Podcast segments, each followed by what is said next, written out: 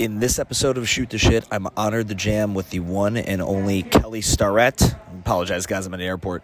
Kelly is a behemoth in the fitness industry. He's a physical therapist who became the most successful SME course instructor in CrossFit history.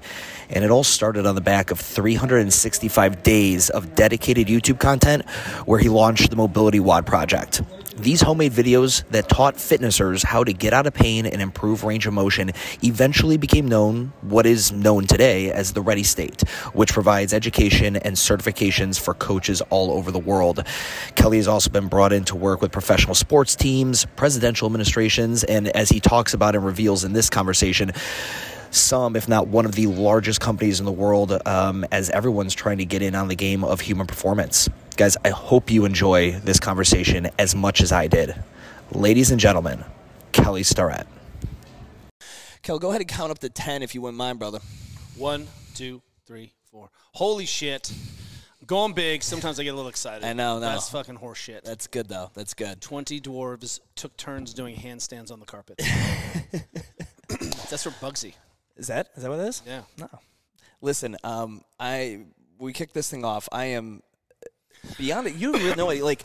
So he joked around. He's like, "Did you bring your lacrosse ball to get signed?" Like, it's one of those things for me. Even sitting here talking to you, and I'm even such an amateur. You're doing this right. Is to sit here and and be in the flesh, the supple leopard. Now, I was doing my research on you, I didn't realize how big you were. Like I was doing my research, and then I'm like Savant's podcast, and then I'm going through and I'm trying to find everything that's not about mobility. Like, one thing I don't want to jam a ton about today is fucking mobility and fixing tissues. All right, that's, that's one of the things I don't. I actually wanted to spend three hours talking about your shoulder. and then I'm like, the motherfucker's been on Tim Ferriss now like twice, or like you've done like the Tim. I'm like, I I guess I didn't realize maybe because I was in the CrossFit bubble. I'm like, he's just a god in the CrossFit bubble, and I want to get into some other things. Like you done, you first were, of all, little G, little G. Okay, little small G. Demi. But you were did the the you know you did work with when the Obama administration was there right? You guys did some work with them, and you're maybe doing some stuff with maybe with the current administration. I want to tie all that together. Like this podcast for this could be just as selfish for me as kind of to figure out how the ecosystem, mm. like we talked about when I interviewed you recently on that 365 videos and a New York Times bestseller book, like. How does that ripple effect? Like we were just talking about a two second. New two, two New York Times because you're ready to run, and then Wall Street Journals and the other one was about sitting and sedentary. What was the third one? Deskbound. That's right. That's right. And I do want to talk about the, uh, the nonprofit too. I feel like that doesn't get any fuck, well, no press. I appreciate that, and we're uh, also deep into I think is the most important work we've done yet. A new book called Built to Move. Okay. Which I'm like, we have to take everything that we're learning here and apply it. Otherwise, this is all just we're just making upper middle class people better at fitness. Well, uh, I want to get there. I want to start. Cool. You're German. You're from Germany. Mm, I grew up there. You grew up there, so yeah. you went U.S. outsider. outsider, so U.S. born. Get it? What? Why does one go over to Germany that young? My mom was a professor. Okay. just a single working mother. I have a. My dad was basically, who's now deceased, was basically like raging alcoholic. He was the great Santini. He was the captain of the football team in college and flew F4s and, you know, was trying to self medicate because his father was so. When did he pass? Uh, about 10 years ago. 10 years ago. so yeah. my mom and my dad divorced. My mom defended her PhD on like a Tuesday. On a Wednesday, we were on the plane. It was a big expatriate community there in Garmisch, southern southern Bavaria, really like southern Germany, 10 kilometers from Austria. And this like like my middle school or my elementary school photos are just crazy. Like with a photo of like my class and then like the Alps you know, and um, the dollar was really high there, and I think really at the time the dollar was really excellent, and I suspect what happened is that my mom, as a single working mother, was living in Seattle, found a community where she could drop in, and suddenly it was super insular and safe, where I could ride my bike everywhere. I had to be home by dark, you know, and, and so single working mom finds something that's working. She's a professor. She's a psychologist at a local international school and then man it's just it's the best life you can possibly have as a kid. Like i don't mean i mean the best life you can have as a kid. What's it like having a mom that's a psychologist? She's con- was she constantly trying to just work you out? Like you would say something like well what you really mean kelly is this? No it, she's much more subtle than that. Uh, you know uh, uh, look um, you- every parent is a ninja at manipulating their kids. Hopefully, Yeah, I'm, I'm working. I got a four year old. I'm trying to be my best at it. Yeah, you really just and you just plant seeds and bombs and you know and the rakes that they'll step on ten years from now. That's really it's just you're laying a booby trap, like you know. um, Landmines. My mom would do things like she'd be like, I'd be in trouble. She'd say, "Sit down," because I was already taller than she was. And I remember one day I was like, "No, I'm not sitting down." you know, like, I'm going to maintain my alpha position up you here. sit down. You sit you down. So um, I lived there until I was finished the eighth grade. I went to high school in the eighth grade. Uh, and then my mom had remarried an army doctor, met an army doctor there who was stationed there in, in Bavaria. And then we moved to DC for a couple of years, and then Carmel for a couple of years, which also was not the worst high school to go to. And then went to Boulder. So, you know, I really, when I came back to the United States, I came back as a freshman and went to a huge school. Do you remember that movie, Remember the Titans? Yes, of course. I played in that football league Okay. Virginia, which was one of the first integrated schools. Yeah. It was it was huge. I think Coach there was only there's like sixty or seventy people on our freshman football team. I mean, it's that kind of thing. So huge football program, and I had never played football, but I suddenly discovered the glory of football. Of hitting in Virginia. people. It was really amazing. And then um, What position? I played tight end and, out, and outside linebacker, and I was Oh yeah, I can see he was outside. I was linebacker, yeah. really, real. I caught a lot of balls. I was I was really good at holding onto the ball, getting my ass kicked. I was really like. Do you like the highlight of catching, or did you like hitting? I liked defense better. I thought I thought I was going to be offense. This and this really says a lot about my my what I know about myself now is that defense is art. It's understanding, it's interpretation. You're presented with something that's fluid and dynamic, and you have to make a decision and then react. It's mountain biking, that's skiing, that's whitewater kayaking. You know, everything is in sort of fluid state. Offense is like the equivalent to offense for me is like building a or like freak like climbing. You have to piece this protection. It's like if you're an engineer, you love Sure. you love offense. If the if the corner runs that perfect route at the same time and you let it go, it's gonna he's gonna catch it. We the need play's gonna we work. need this, but that's not how my brain has worked. And if you look at the the crazy stuff that we do here, it's all about interpretation, reaction. Someone comes in to the gym, someone comes into the clinic. I need to interpret what's happening, come up with a plan, have buy-in. Like that's art and defense, and that's why it just speaks to me. I've always seen that that offense defense analogy is those that like chaos and having to pivot when they don't know the mm-hmm. pivot's coming, and those who the pivot and the chaos actually ruins the plan. So if you're at a quarterback and you've got that receiver that's going to run that run route, if your guy gets jarred on the line and he goes off course, it's going to fuck up that. You don't want any chaos. You want it to go exactly as coach drew up. But if you're on defense, you thrive. That's the whole point: is to take this beautiful play that the offense have drawn up and shit on it. I think you just described my childhood. Okay. Great job. and probably that was some of the most insightful information about my own psyche I haven't connected the dots on. Your, I talked to your mom before I came here. pretty she much. filled me in. I, I'm pretty sure that's the case. Um, you know, what's interesting is um, I just read uh, Obama's biography, and um, one of the things that I, you know, just trying to understand myself. I'm almost 50. I'll be, I'm 48 this 48, year. yeah. And um, you know, uh, one of the things that President Obama said in the biography was just like his run for president. He's like, "Is it my pseudo megalomania?" Right? And and when I say that, clearly there's some negative connotations there. But I want everyone to appreciate that if you ever opened a gym or taken that leap of faith or said I'm going to be the the center of the universe in my community by starting a business, you know, you know, being the center of gravity, that's a form of megalomania. Like the arrogance. Yeah, the, the what I call the entrepreneurial ego, Ugh. the ability to say, "I'm takes so, good at something." It takes so much chutzpah to be able to do that. And and I, I, what I'll say now, you know, I have the first, you know, I am unemployable. That's what I'll say, right? In fact, a few years ago, I got this tattoo and it went below my elbow, which is me- Purposely, yeah. purposely. Like I got, fuck I'm burning. I'm, world. I'm Yep. never working for anyone else again. Burning the burning the ship. But you know, looking back, you know, I started my first business very young. I what was it? uh, fixing all the mountain bikes in my neighborhood and cleaning bikes and doing bike tuning. You know, and it was five marks, which was like three bucks, and I was rich. Was that just from you being on mountain bikes all the time, or did you have some? Did you enjoy learning the, the engineering? If you're a mountain biker, you just learn because your shit breaks when you're out on a trail and you have to learn how to put together, or did you enjoy the engineer part of it? We were just self-reliant, and then I saw a problem. Like, and the problem was everyone's bikes were out of tune or dirty or needed, you know, fixing. And it was an easy thing for me to do. And it was a small enough money amount of money where I realized I could have this recurring revenue. I could, you know, I just solved the problem. And I'll say that that's probably the first time and I don't know if you could even put voice to that until just now, but it's the first time I realized it was like, oh, there's an opportunity in seeing problems. If I can help help someone solve a problem, that's good business. Yeah. And I've been doing that forever.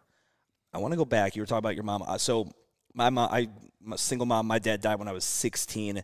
Uh, huge drug alcohol thing. Couldn't handle it. Went home one day, found the handgun, and said, "You know, I'm just going to take the easy way out." That was like that. That was that was his go. The guy was a G, phenomenal salesman. Loved cocaine. Just these 80s, like child of the 80s. This entire lifestyle, and it just didn't mix. But Full transparency, I'm terrified of cocaine. Never done cocaine Never- because I'm sure I'll love it.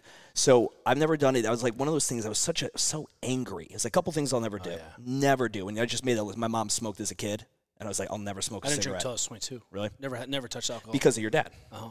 And I dodged. I feel like I dodged so many bullets. I ended up. I'm sorry to Go go for it. I this is really powerful because it's a conversation Juliet and I have all the time. So Juliet is a child of divorce, right? A lot of gnarly stuff. I had a missing father, some gnarly stuff, kind of critically poor mom. We never starved, but it's tough, right? Working professor mom. Again, privilege. I'm a white person. There's a whole lot of things in my favor. But um, I learned to cope with exercise and scaring the shit out of myself. That's how I coped. Like that was I self soothed with that. And even today, Juliet's like, "I'm sure you have ADHD. I'm sure of it." Did you ever feel? I know when I was, you know, in high school, my mom she tried to disciplinary me. There's no there's no dad around. There's no one to whoop my ass when I come home. It was one of those things where I kind of.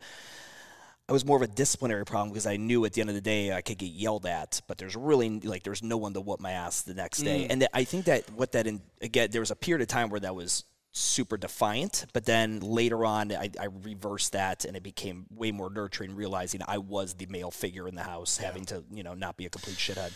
I, you know, my mom, I, uh, you know, I played with fire and knives and anything that I could do to, you know, jump off cliffs. And I mean, I just, you know, I carried a knife to sh- school in my shoe for a long time. Didn't tell anyone about it. I just had that discipline. I'm not Just in the out. body, like in the soul. Like my kangaroos. You know, they had a little pocket Yeah, on the yeah, outside. I had one of those mini Swiss Army knives Yeah, with yeah. like a nail file Yep. that I could shiv someone with the scissors or something. I don't know.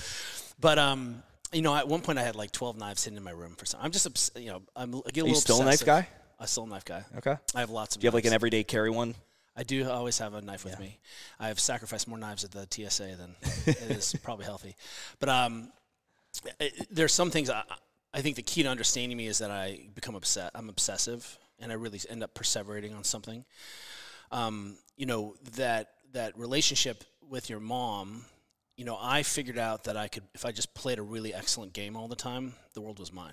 So I got straight A's, good kid. Like straight game theory kind of game? Mm, like like I realized that if I jump through all these societal hoops, one is that my mom would be like, you know, my mom was, you know, understanding her complicated family, um, her own trauma. It was my a lot of uh, nurturing came about in my family if you were didn't talk about your feelings, and you were a stud, right? Everything's good. We're good. We'll put on a happy face and kick ass. You're all kicking ass. All right, we're fine. Do whatever you want. So I realized early on that if I was successful in the best of whatever I did, and that was pretty easy. I'm, I have a near photographic memory, so that makes things a lot easier to learn and pick up. And and in, in my defense, I saw people working their ass off in school that I didn't have to do because I could just remember and regurgitate. When did you first realize you had a photographic memory? Early on, I could just, I feel like that's a fucking Marvel superpower. uh, yeah. It's pretty close. Like I'd walk in, you know, I'd see it when, um, and it just, you know, makes me a terrible student and an excellent student. If I sit in class and pay attention and then do the work, I'm like, I okay, now I just have to regurgitate. It's just right there, you know. It made me really good. At, I'm really excellent at pattern recognition too. But uh, I remember in grad school, my wife was like, "You're just staring at the page. You're not even taking notes." I was like, "Yeah, I'm studying." She's like, "You're just staring at the page." Like, you know, Juliet was with law school, and yeah, she shit. had, You have to take the bar. yeah, she had to take the bar, and so she had like, just color coded things and notes. and Probably I was like, hated you because of your ability. To do yeah, well, I, you know, and I was like, I studied for the. I sound like so arrogant. I'm so sorry. Just some context. I studied for the PT boards for a weekend. I was like, I got it. Right, I'm fine.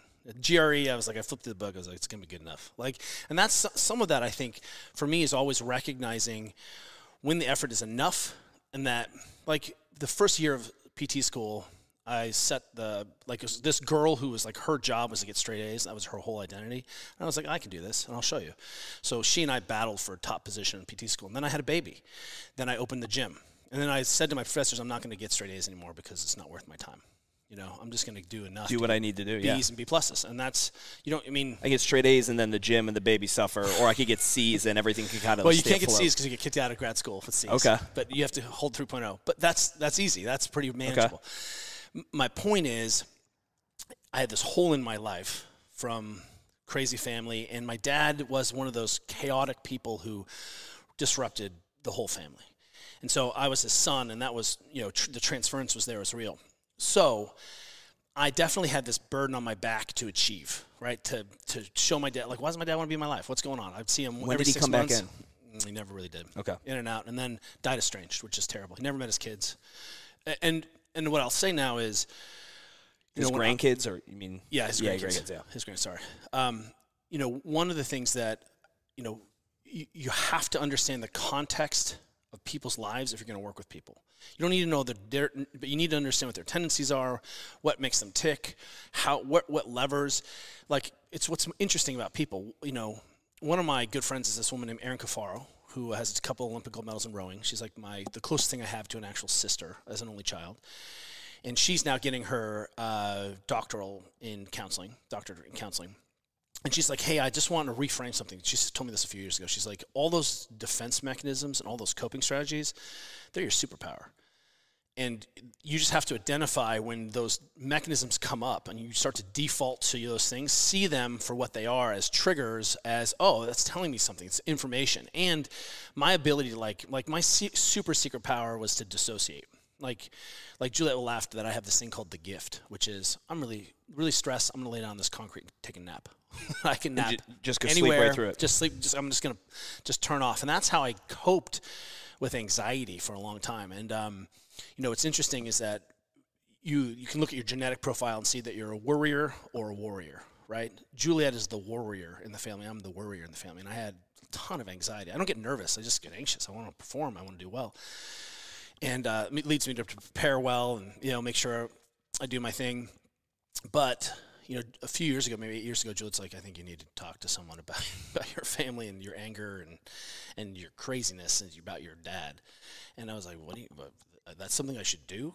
Did you just compartmentalize, put in the Oh, back, yeah, yeah, And put in the just, and closet? it's just all the things that allowed me to be the megalomania, be the, you know, circling back to that, being the take the big risk, stand in front of the big crew, right? Coach, take, you know, be vul- like exposed. Like I could do all of that and just put this little door down over my heart, right? So that megalomania, single, only child of my of my mother who was telling me I'm a great kid, right? Missing father figure, all of that. Like, what is my what's that? That all allowed me to do this, hundred percent. And so what I think is interesting now is, you know, my kids don't have that. My kids have are super stoked, happily married family. Um, but eight years ago, you know, Juliet's like, you got to talk to someone. Like, it's just this is not serving you anymore. And I think that's the way I want you people to say. it at first? Mm, I saw the truth of it. You know, I, I, old enough to see the truth of it. You know, dad dies, I don't cry. Dog dies. You know, the only hum, the only being that's been with me for 20 years, it just you know, Ball your eyes oh, out. wreck, Done. right? Um, and I think Juliet's like, hmm, I should have noticed that pattern, right? And um, so Juliet, I talk to someone now. I have these things called feelings, which are just they're insane. gnarly. They get- they're great and they're all the time. horrible I mean, we're watching The Voice last night. I'm just Oh, boy. weeping, weeping, weeping. Um, so what's interesting is uh, now I have a lot more anxiety that I feel, but that's also a superpower. So what I want people to appreciate, and this man, all of this comes back to sport. The things that get us here are not the things that keep us here. And if you're trying to understand yourself through training and sport, which is the which is the big filter that most of us run, we don't realize we're running it, but it, it you know you get this immediate feedback. I suck today. Why did I suck today? Well, I was super stressed. I didn't drink water. I didn't eat. Right. I didn't warm up. Didn't cool. like you can just see these one to one relationships between progress and no progress or output, and so it's an easy diagnostic tool. You know, one of our best hiring practices is we hire people that we've trained with forever because I know everything I need to know about you. You know so much more about somebody on the training floor than you ever can on a resume or an interview. You've heard me say that Dune is my favorite book in the whole world, and uh, there's a scene in in the movies and all the books where the young Paul, the young hero Paul Atreides, is being tested by this woman, and she he has to put his hand in this box, and the box creates nerve induction where he thinks his hand is burning and melting, and she's holding a knife at his neck or a, like a poison needle. And if he pulls his hand out and withdraws from the painful stimulus, she kills him. Right? So the choice is keep your hand in the box, be conscious of all the pain and suffering so that you can be aware and watch it and override any of that pain. It's the scene of Fight Club where Brad Pitt pulls Edward Norton's hand on and pours the, the burning out. Well, he's doing it to himself and says, you know, embrace the pain. That pain is the one thing you can actually own. And she's like, Our test is crisis and observation because people don't realize what's going to happen. So she's just watching his reaction. And when it starts to get painful, you get to see what your default tendencies are. So when you start to get stressed at work, you start to have have a bad conversation, you have to have a hard opportunity, your kid like you feel shame or guilt about something you did, we're to find out who you are and how you behave in that situation. Well, it turns out the microcosm of that is the gym. Because as soon as it's heavy or as soon as it's hard, what did you do? Did you talk? Did you take your ego out? Did you default? Did you did you create what I think we're we're suffering from the most right now in society, which is this we call it plausible deniability, which means I worked so hard I broke, and then I'm like, well, it's not my fault. I just worked so hard, right? And versus, you know, hey, I, I started this business and I augured myself into the ground, destroyed every relationship I had, but I'm an entrepreneur. And I'm like, well, you're a shitty one. Talk to me more about the therapy. I think that's uh, uh, people probably look at you and see a very strong position, a successful position. Are you mm. still do you still do this therapy? No, I uh, she fired me. She fired you. Yeah. She's like because you were good to go, like go and go and enjoy yeah. the world. And if you need anything, yeah, you got my that's number. That's right. And uh, because I had become self-aware enough about the processes, and man, you know, um, how long did you go? I was probably in there for a year. Yeah. Yeah. Once a week, and really extraordinary. It's powerful know, shit. Well, I tell, tell you, um, you know, uh, this year, what we've learned is that kids are the most anxious they've ever been. Um, we're seeing the most depression in kids ever. And what we haven't done, the same way we haven't done a good job of helping people understand what a physical practice looks like. How do you take care of yourself? You're just crushed with TV and fads and take these turmeric pills and you know. I mean, my daughter, we were in the we were uh, hanging out in the hot tub the other night. My 16 year old, she's like, you know what? When dogs are fat, you feed them a little less and walk them a little more. She's like, when people are f- overweight, you give them fat burners, cleanses. Wise girl. And I was like, I was like, wow, that's very really, observant. Yeah. I was like, the difference is that dog doesn't have a choice, yeah. right? And this, all this agency and choice is is a gift and also a problem. So, you know, what we haven't done also is this: is how you eat, this is how you sleep, so who's responsible for that? Well, that's why the trainer for me, the coach is the center of the universe right now. The most important person is the person leading who's the center of the nucleus of the the the physical interaction because that's the only place where we're having all these conversations about and it matters more because you're not walking you're not eating whole foods you're not yeah. eating like your grandma but then the other side of that is where do we get to talk about feelings and vulnerability a lot of people don't go to church anymore there's that it's not happening um, you know i was a boy scout as a kid in Germany. Really different experience, I think, than scouting in America. And, you know, the Boy Scouts are not a great organization. We'll just say that. And yet, I had this bananas experience in this international, you know, thing where all of the international scouts were led by women. You know, like the Americans, we just I'm like the the, the Ukrainians are like we find the local pedophile. Where, like, hey, where are the girls? You yeah. know, and I was like, uh, I don't, we don't have girls in our scouts, but I'll drink wine and hang out with you because you're Italian, and um, want to trade kerchiefs. So, you know, th- what I see is now we are bumbling along, coping, self-soothing, and basically just like animals, putting our hand in the box, pulling it out when it's too painful, put it back in the box, put it out, put, and we're never ever conscious of that. And so, if the goal is crisis and observation, how do how are we doing? What are our default tendencies? Do you default? Do you become more open and vulnerable? You know, a couple things that you know I think I maybe even talked about with you, um, you know, with my wife is I have two two th- sayings that just changed my world. One is you may be right about that, and it's not about her being right. It's about me leaving open to the possibility that she can see something that I can't. And this is definitely something that if you're in business and you have partners, you need to work with this. If you're in business, you have to be self-aware enough that if you're getting feedback, that you're not defensive to it because feedback in my family early on was criticism, and that was not okay. So I had the thickest defensive walls ever, and that was really useful when I was like, "Hey, by the way, we should probably have more hip flexion." yeah. you should be able to take. You know, I could, I could use that and be deflect all the all the craziness. Turns out I was right, but that helps. But you know, when I say to my wife now, you know, you may be right about that. What I realized was that, you know, she's on my team and has my back in a way no one else does and can see things because her brain is wired differently than my cuckoo brain that it's a competitive advantage. And it may not be that she's correct or when you, she's giving the right thing, but the pause and the natural default for me to, to not react, but to say, huh, I'm, I'm going to be curious about that. I'm going to show curiosity. If we had that defensive mechanism built in to all of us, you know, which is, you may be right about that, you know, then just think about the possibility. It leaves you open to the conversation. Oh my God. It, and that's the big, especially now, because everything now, especially, I don't care if you're left, right, red, blue, whatever. It just, you say X, I don't like X, then I shut that down. I call you a name. There's Training, yes. internet, Instagram, food. I mean, choose something. It's just uh, like you know what uh, what we want to do. You know, is understand. And some of this came from me working with world's best coaches. You know, I, I want to understand what their thinking is. So when I watch a coach coach, I'm not. I'm watching, for example, the techniques and tools, but I'm like, what problem is this person trying to solve? So if I'm working seeing Kairos or other competitors, I am I'm, what I'm really looking at is how are they trying to solve this set of problems, right? What problems are they trying to solve? That's so interesting. And when I suddenly became vulnerable, when I had the wherewithal to say, "Hey, Juliet, I realize that it's not it's not going to be the end of my essence, ego, essentialism by admitting that you may be right, but also puts a pause where we can explore that option, and I still have the right to say, "Oh, I was right." Well, that's my second thing. Is so after you make, so I'm literally downloading this for my my own relationships. I, I love that. What's the next piece? So, so okay, you may be right. What you like? Eh, what's the next step you have then in that conversation? Well, eh, you know, one is that it, it when that comes up like that, you know, you already have hit the brakes enough that you're going to now watch and observe.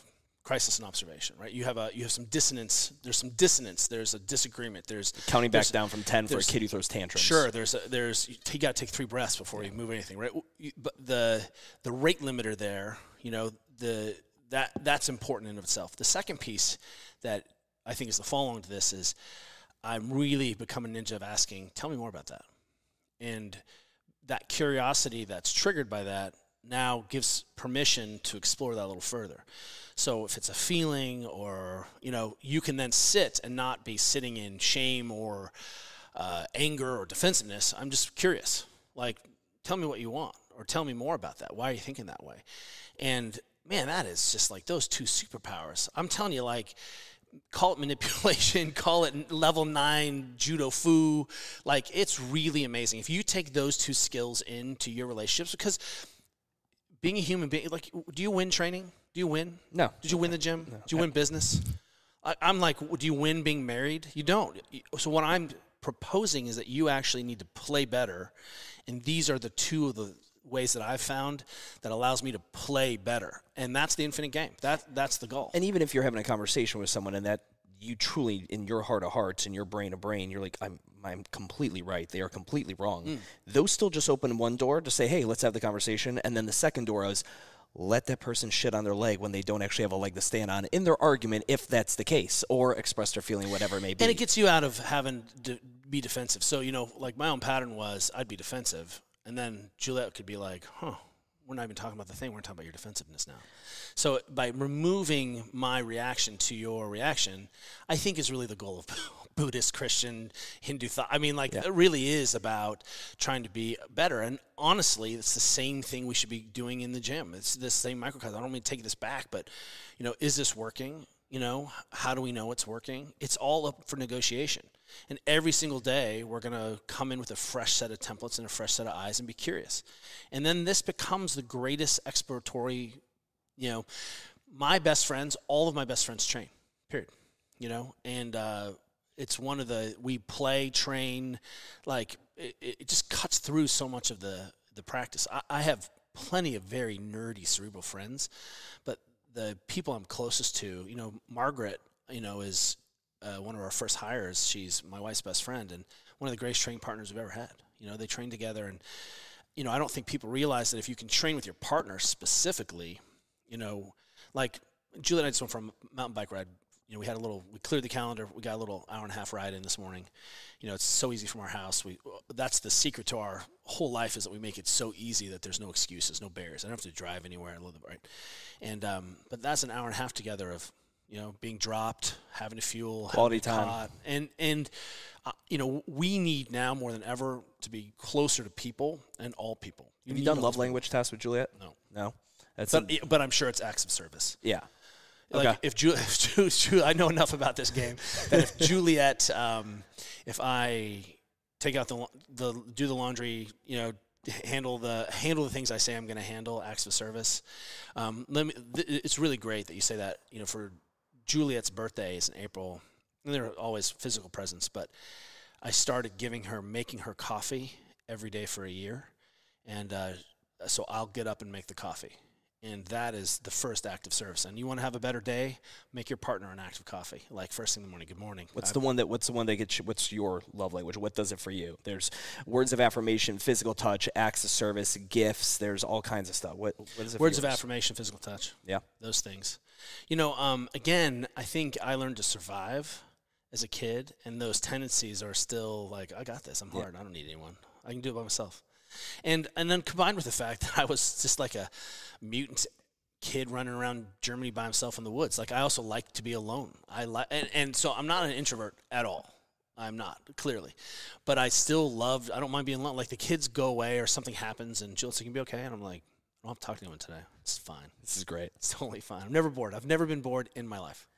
You and Juliet both came from divorced families, Mm. and so I came from like you know the horrible, nasty divorce, and then I had two grandparents that got divorced, and they remarried and got together, and best friends ever. Like they're at each other's. I Oh, mean, they're just yeah. So like it was this mom and dad that one degree of separation, horrible experience, and then grandparents, an amazing example of that. Divorce can just be an an alternative family lifestyle. You just have a bigger one, you know. So.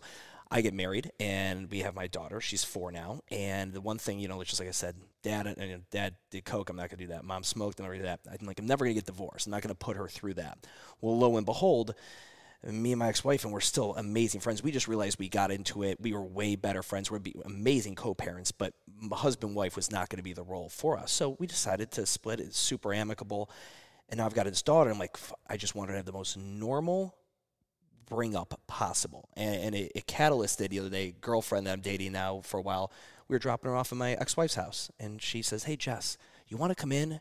And you, me, and my mom can have a sandwich, and I could show you my room, and we could play in my mom's room. Like, she has no idea that her world is actually untraditional. She has no clue because you build that in. And I'm curious Yeah, for you yeah. because you and Juliet, you guys have been together now 20 plus years there's always rocky roads and stuff like that. Did, is that was that like some like glue? Like, oh, we're never like divorce. Fuck that. We're we'll get through this come hell or high water. Yes, yes, and I, I it's it is a for me.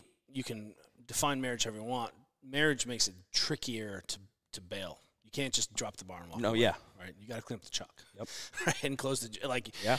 I want a lot of steps in there, and children are one of those steps. And um, but also there's you should plan on being able to have a way of solving problems. So uh, when I have I have a lot of younger friends, young coach friends who are getting married right in the last five years or so, and I take my wisdom and I'm like, tell me two things. Tell me, are you guys having sex? Are you intimate? How are you intimate? I don't want to know the details, but show me how. Like when you have a fight, do you guys how, how do you how do you show affection to each other? Because if that's already gone or not working, do not get married. And the second thing I say is there's that physical touch piece, right? The second thing I say is how do you guys solve problems? You know, w- tell me about your last fight. So I'm I, I want to make sure that those pieces are we're meta about that, and that just means we just need to talk about it. You don't have to get it right. We just have to have a schema to talk about that. How do we talk about our feelings? In our classes, we get together, we all shake hands, we make friends. We've trained together for 10 years, but we're still going to shake hands. Good morning. How are you? What's happening? What's happening in the world? How's everyone feeling? And then we pull everyone together and we talk about what was great, what didn't work, what are you worried about, what'd you feel? And we have this kind of bookends where the process is built in so you don't have to make another decision. You don't have to overcome some entropy or, or engage. And that's what you have to do with your life. You have to set, and especially if you're going to run your own business, you're a crazy person you are a maniac to do this. And so you better have these structures where you don't have to, you know, we have this thing called the feelings meeting. I, that I have it literally written down. You Oh, so mentioned that on the Savant podcast, and I wanted to know what this is. The feelings meeting came about where we realized that we were business partners and we're still husband wife, but we were business partners and best friends, but we were solving personal relationships when we were exhausted. with children and two businesses at the end of the night. And at 10 o'clock at night, I'm not my best self. 11 o'clock at night, I don't want to talk about my feelings. I just Yeah. want to, I want to dissociate and drift off, right? And what the feelings meeting did for us was give us an opportunity and a place and a structure to talk about our feelings Is this a recurring meeting? hmm once a week. And uh, you know, sometimes it's in the sauna. Now it's a little less. Uh, COVID made things a little weird, but we'd go out to dinner once a week. We have uh, Juliet's parents live a mile from us, which is amazing. But now our kids are old enough to stay alone. But we just sit down, and sometimes there's only sparkling water, and sometimes I'd be like, I need a drink, you know. And we, we're not big drinkers, but man, What's your go-to? mm, tequila's pretty great. Yeah. Um, Very paleo. I, I lost tequila for a while, back into tequila, um, but one of the places where I may send you, there's this drink called the After Fairy, which has like muddled strawberries and mint and vodka and Sounds like, amazing. coconut. Like, It's unbelievable. But I put this big ass After Fairy. It's like in a 14 pound rocks glass, and um, and I say oh, we're like okay go. And the only rules are you can't be defensive. You just have to listen. And sometimes there's nothing to talk about. I'm doing great. I really appreciate you. And sometimes you're like, hey, I don't think we're handling that well, or I didn't do a great job on that, or this is really hurting my feelings, or not making me, feel, or it's not this this thing that we're doing is not getting us where we need to be. And having that framework where you can talk about process is the same fucking thing we've done with every professional team I've ever worked with. You know, right now, if you're listening to this and you haven't done this already, there's a documentary called All or Nothing. I think it's on Amazon Prime. It's about the 2017 All Blacks, which happens to be a team I work with, and I happened to get involved with them in 2017. Nick Gills, our strength and conditioning coach, All Blacks are TRS users. I'm such a fan of them as an organization. There is no ego. There is only humility. There is only, I'm afraid of letting the team down. And you have some of the greatest, fiercest warriors battling on the planet talking, missing their first start because they'd rather be home with, the, with their newborn baby and or the baby's being born. And the coaching staff is like who we are as people and how we solve problems the the permission to talk about process. They're not mired down in process. They go do the basic. They do everything better than everyone else does. They're the like winningest crew in history, except for UNC soccer, right? And so, but what do you when you watch that? If you brought that level of uh, vulnerability and and process and egolessness to everything you did in all the relationships, I guarantee you're going to feel closer to your friends. You'll have better relationships with the people you train and coach. And it doesn't mean you can't be the best in the world and fucking savage and cut someone's throat when it's time to cut their throat. Yeah. Don't get me wrong. I'm not saying be soft, but I'm just saying own your part. And I've actually seen that with, um, you know, I get to work with sometimes the military, and I'm not trying to fetishize the military in any way, but I have seen an elite group do a skill and come back and then watched everyone own every fuck up. Right, uh, like so the feedback. So imagine we're on a team sport, and our team sport is a three-station rotation or deadlift thing, and then we finish, and they're like, "Ah, I could have done better, lost my concentration." Think about the process there instead of just moving on to the next thing. I um, I can only say this to male entrepreneurs because I'm a male and an entrepreneur. But the ones that I work with, I talk about you have caveman mode and communication mode. Mm. Caveman mode is cavemen didn't really communicate; they grunted, but they just went out and fucking killed things. They clubbed saber tooth tigers and they killed other members that were weak and they brought back the food. And you have that caveman mode as a business owner where you have to go and get shit done. But then there also is this mm. communication mode you absolutely have to have. I don't care if it's an employee or your significant other or yourself internally, because if there's no communication in there, like you know what happens when someone doesn't hear their own like kid doesn't communicate with people? They're in solitary confinement. You've seen the tests that are done with animals. They go fucking insane. No, no communication with the, the people that you interact with, and the deep level communication. Not like, hey, blah blah blah, and then passing, like actual deep discuss communication. You will go fucking nuts. I don't care what it is you're doing. You'll do a poor job at If it. If you, here, here's the, the pro tip as a business owner or a friend. If you have some resistance about talking to someone, that's the, you got to talk to them. If you're like, "Uh, I don't want to have that conversation, you know, Lean into the thing you well, already have. that's easy to say, lean into the challenge. Yeah. I'm not talking about that. I'm like, you have to pick up the phone and tell the member who's at 5:30 in the morning who's being a dick because the gym is closed down or he thinks he's elite. You need to call him and tell him it's not okay. It's not okay to make everyone feel that way. It's not okay to throw a tantrum, and that if you, you know, don't change, he's going to leave. You need you, you'll kick him out of your gym. And you know, he's like, "But I'm the best athlete." It doesn't matter. You're a dick. And that's a really difficult conversation to have. And I see people, you know, t- tiptoe. And if you've got an employee who's not cutting it, you get a chance to help them get it right, or you know, not. And that in so much is, man, I need to talk about my feelings.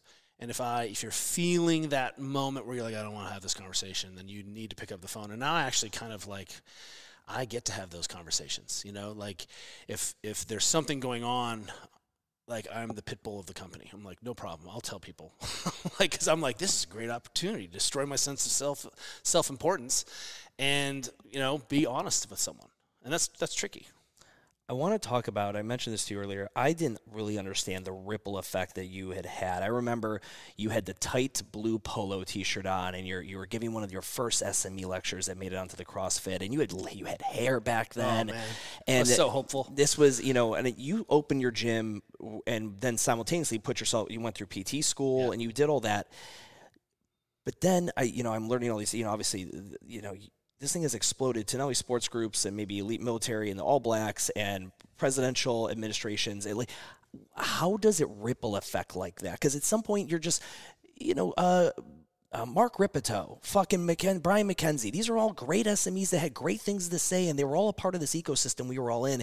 You exploded out of that solar system more than anybody else. And was it the 365 videos? Was it the was it the book? Like, what was it that allowed you to catapult to that level? Because there's no one else to that degree that was in that SME world, and there was a lot of opportunity for Robb Wolf and everyone else to have that same effect. Well, I appreciate that. What I'll say is that there, the original group, you know, Greg Glassman, um, really w- uh, gathered up. He could spot talent. He had a really knack for spotting talent.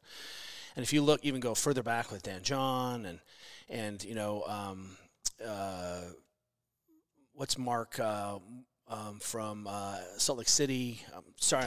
Mark Twight. Yeah, Gym Jones. So just if you look at Gym Jones and some of those guys, man, there there are so many talented people who got sucked in. Mike Burgener, um, you know, Mike Rutherford was in there early on. The Martins. There's just really incredible people. And if you look today, what Brian's done is amazing. John Welbourn is still Yep. out there slaying. You know, um, you know, there was a long time ago. I did a little talk at like a CrossFit trainer gathering, and, and uh, you know, I knew early on that the thing I was interested in was position, recovery, positional restoration, performance, and the unifying field theory around that is how does the body work? And then I had all these expert friends, you know, um, you know, who are who are experts in powerlifting and you know, and all these things, but they were just, but the unifying thing is the knee. It's involved in all those things. So I made this joke. I was like, I wish I was the running guy or the Olympic lifting guy, but I'm the stretching guy. And everyone's like, ha ha ha. And I was like, you don't understand. This is like, I wanted to be the stretching guy. And I think because all these other guys need me. they're going to need me. I'm, Yeah. I'm the universal thing, right? Um, you remember the 10 physical general characteristics of, course. fitness? Well, it turns out f- flexibility was one of the ones. It was an old word, but which one of those impacts the rest of them? There's only one flexibility. Like, you want to lose power, don't have full position. Want to not be agile, don't. I mean, so I was you like, wanted well- to pull a string and t- unravel the whole thing. that's that's the string. It's you can you can buffer it for a long time, um, and then I'll tell you, you know, some of this 100% is being a maniac. I'm pretty good at communicating. I love to teach. I've been teaching complex motor skills to adults since I was 14. That's when I started teaching whitewater kayaking. My mom is a professor. I sat in the back of every lecture she had because she was a working mom, and my mom was like a circus star professor. She was a, she finished her uh, her career at Denver University. She was professor of the year a million times. Your mom still with us? Yeah, and she is the most amazing lecturer of all time. And What really, makes her so good? her ability to synthesize and integrate information. So my whole like my whole shtick is pattern recognition and synthesis. Like I can aggregate disparate ideas very fast and see what the overlap. You know, that's the pattern recognition part. And so suddenly, imagine why CrossFit really made sense to me because I was like, oh, Olympic lifting, gymnastics, running, like barbell work. Like, how's it all related? Why does this make this? Where are the relationships? How do, you know, what's the synthesis? What's, like, suddenly I was like, oh, I just see how all these pieces fit together. The shoulder does this, the does this, it does this, right? And um, so one of the things that I appreciate is that, yes, I'm probably a decent coach. Um, and then also hit the right. I mean, YouTube was a barely a thing when we started. I know you always give it right place, right time. You use that line all the fucking time. But also, also, I have this thing called work pain tolerance.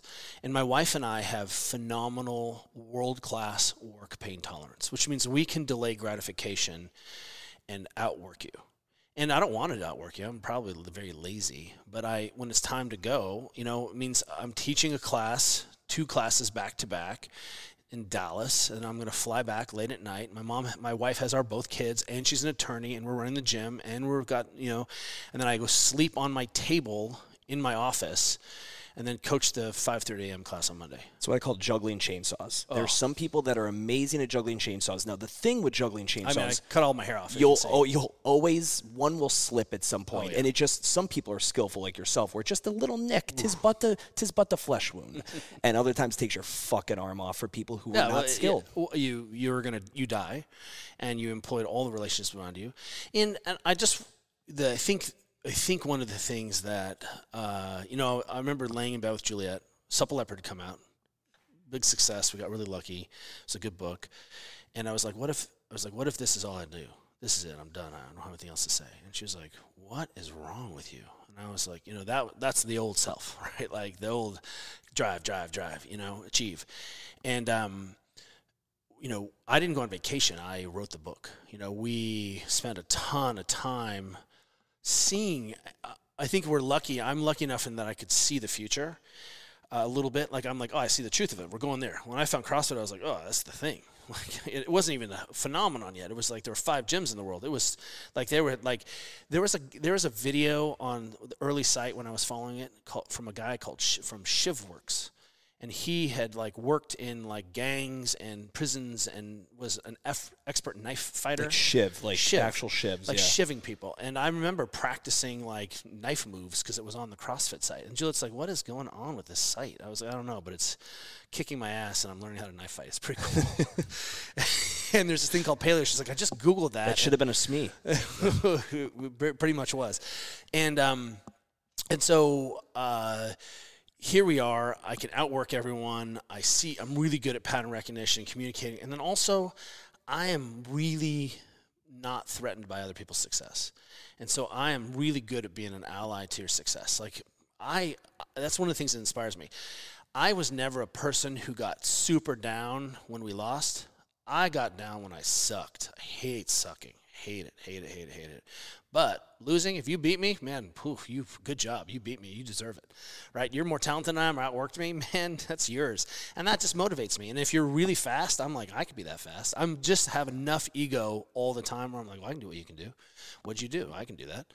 And uh, i think i was long enough and, and an ally enough and friendly enough and helped enough people and did that long enough where I wasn't a dick in the space and didn't cut my own throat and didn't shit talk and I tried to help people. And lo and behold, that is the process. The glacial pace is the breakneck pace. And luck, serendipity, ego, right woman, I, who knows what the, you know, I've recently started saying, I was like, no one thing changes everything.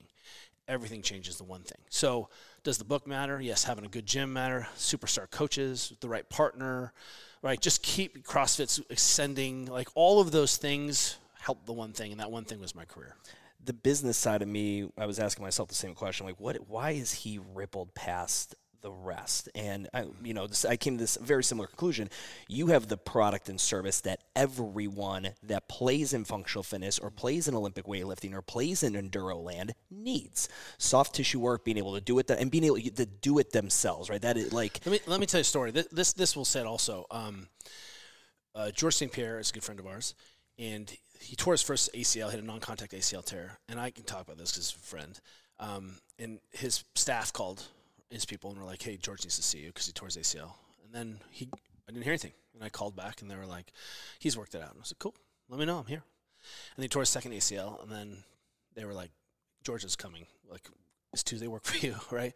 And so I see people because they're losing, or I see people because they're hurting or in pain or injured. And that means something isn't working anymore, right? And so I'm really good, again, pattern recognition of spotting where I think we can help. So the job I don't want to do is the day to day coaching of the lead athlete.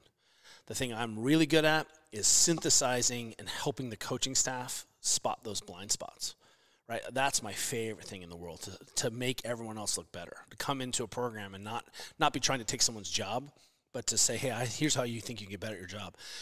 And on those two things, I'll get you eventually because what you're going to eventually do isn't going to work for you anymore, or what you're going to do isn't work for you and you lose or got injured. So at some point, I'm like, meet me. I'm Kelly Starrett. I want to go. I got two things. I want to go jump back to something you said. You were talking about your mom and what a great teacher she is. And, and the first thing, so my marketing brand, I remember watching your videos, and I remember why is he not leading with, okay, does your the, would you like better ankle flexion? Would you like not have to put on your wooden shoes every time you squat? This is how you fix it. But you never did. You always would lean in with shit I would have to look up. And I'm an exercise phys major, and I'm like, he's using. I'm like, he's using some jargon sometimes that people are never going to watch no. this but they I, like you just you like tweaked the nipple. You just teased them enough. You like foreplayed the jargon enough to where people were intrigued by it but not they didn't feel dumb. How they, about this? Let me reframe that for yeah. you um, you may be right about that. And i definitely struggle to not use jargon you know because this I think it played to a, I think it played to your strength. It may, it, well it got it, me in it got this? me researching it past of your video. It is the right word so I'm not trying to use some fake word. I'm trying to use the right word. And it's not your word that you don't know yet. But underneath that, as I'm talking up to you, I think you're smart enough to figure it out. I think you're smart enough to come along on the trip with me. And I think I assume, and it, look, I have sometimes super anxiety. Remember that time, Kelly, where you spoke to 500 doctors at the like big osteopathic convention? So I'm like, okay, like no pressure here, or the time where I stood in front of every strength and conditioning coach in the NFL for three hours. Remember that? Like I'm not the best person in the room. So what I walk into the room and say is, "There's no way I have more, you know, experience or better than these people." But no one has my experience and can see what I can see. And so what I've always done is said, I think you can come up to where I am. I never talk down to anyone in the videos. And there's a fine line between overshooting, sure. right? There's two physios named Bob and Brad right now who are killing it. They're just like a couple of guys in their late 50s, early 60s. They YouTubing killing it. YouTubing killing it. Like the Bob and Brad show. And they're like Bob and Brad, famous physical therapists. And they just became aware of this generation of like me. Like they just, I was on their pod, they're super nice guys, but they're like, we just discovered and you got a book and you made these products and your stuff works and I haven't been able to ever squat below parallel and this is crazy. And I was like, I know, it's so weird, right? you know, because it is easy to get siloed. And those guys speak to a whole group of people I'm never going to talk to. Those are not my people. It's okay. And and when I got to that place where I appreciated that some coaches are going to really like you, some of our athletes are really going to like working with you, and they're going to really like working with me. And thank goodness we have multiple voices, and multiple yeah. perspectives. So, you know, how is it that we got there? I'm really good at my job. I'm really good at understanding this one vertical, and I'm really interested in how all those things. I'm a savage generalist. I am the greatest generalist you ever met. I know a little bit about everything. I know how it relates. In this one vertical, I'm pretty deep on that thing, but I'm also super curious, and there is no edge to my life. So, my training, my friends, my professional work, my day to day job, it's all the same job. All I'm talking about is how do we go faster? How do we live longer? How do we live less pain? And then I rinse, wash, repeat, rinse, wash, repeat, rinse, wash, repeat. And then my friends are like, come on in. Here's England national soccer team, right? And suddenly I'm like, oh, man, here's a new huge data set. You know, here is another group. And like suddenly I get to, everyone's like, here's our dirty laundry. And I'm like, wow, I, who gets to see this dirty laundry? And then I get to make a whole bunch of different, you know, set, sets of inferences. And, and to be totally honest, just so we're super clear, this, sound, this is so esoteric. Sir Francis Bacon is the the father of the scientific method.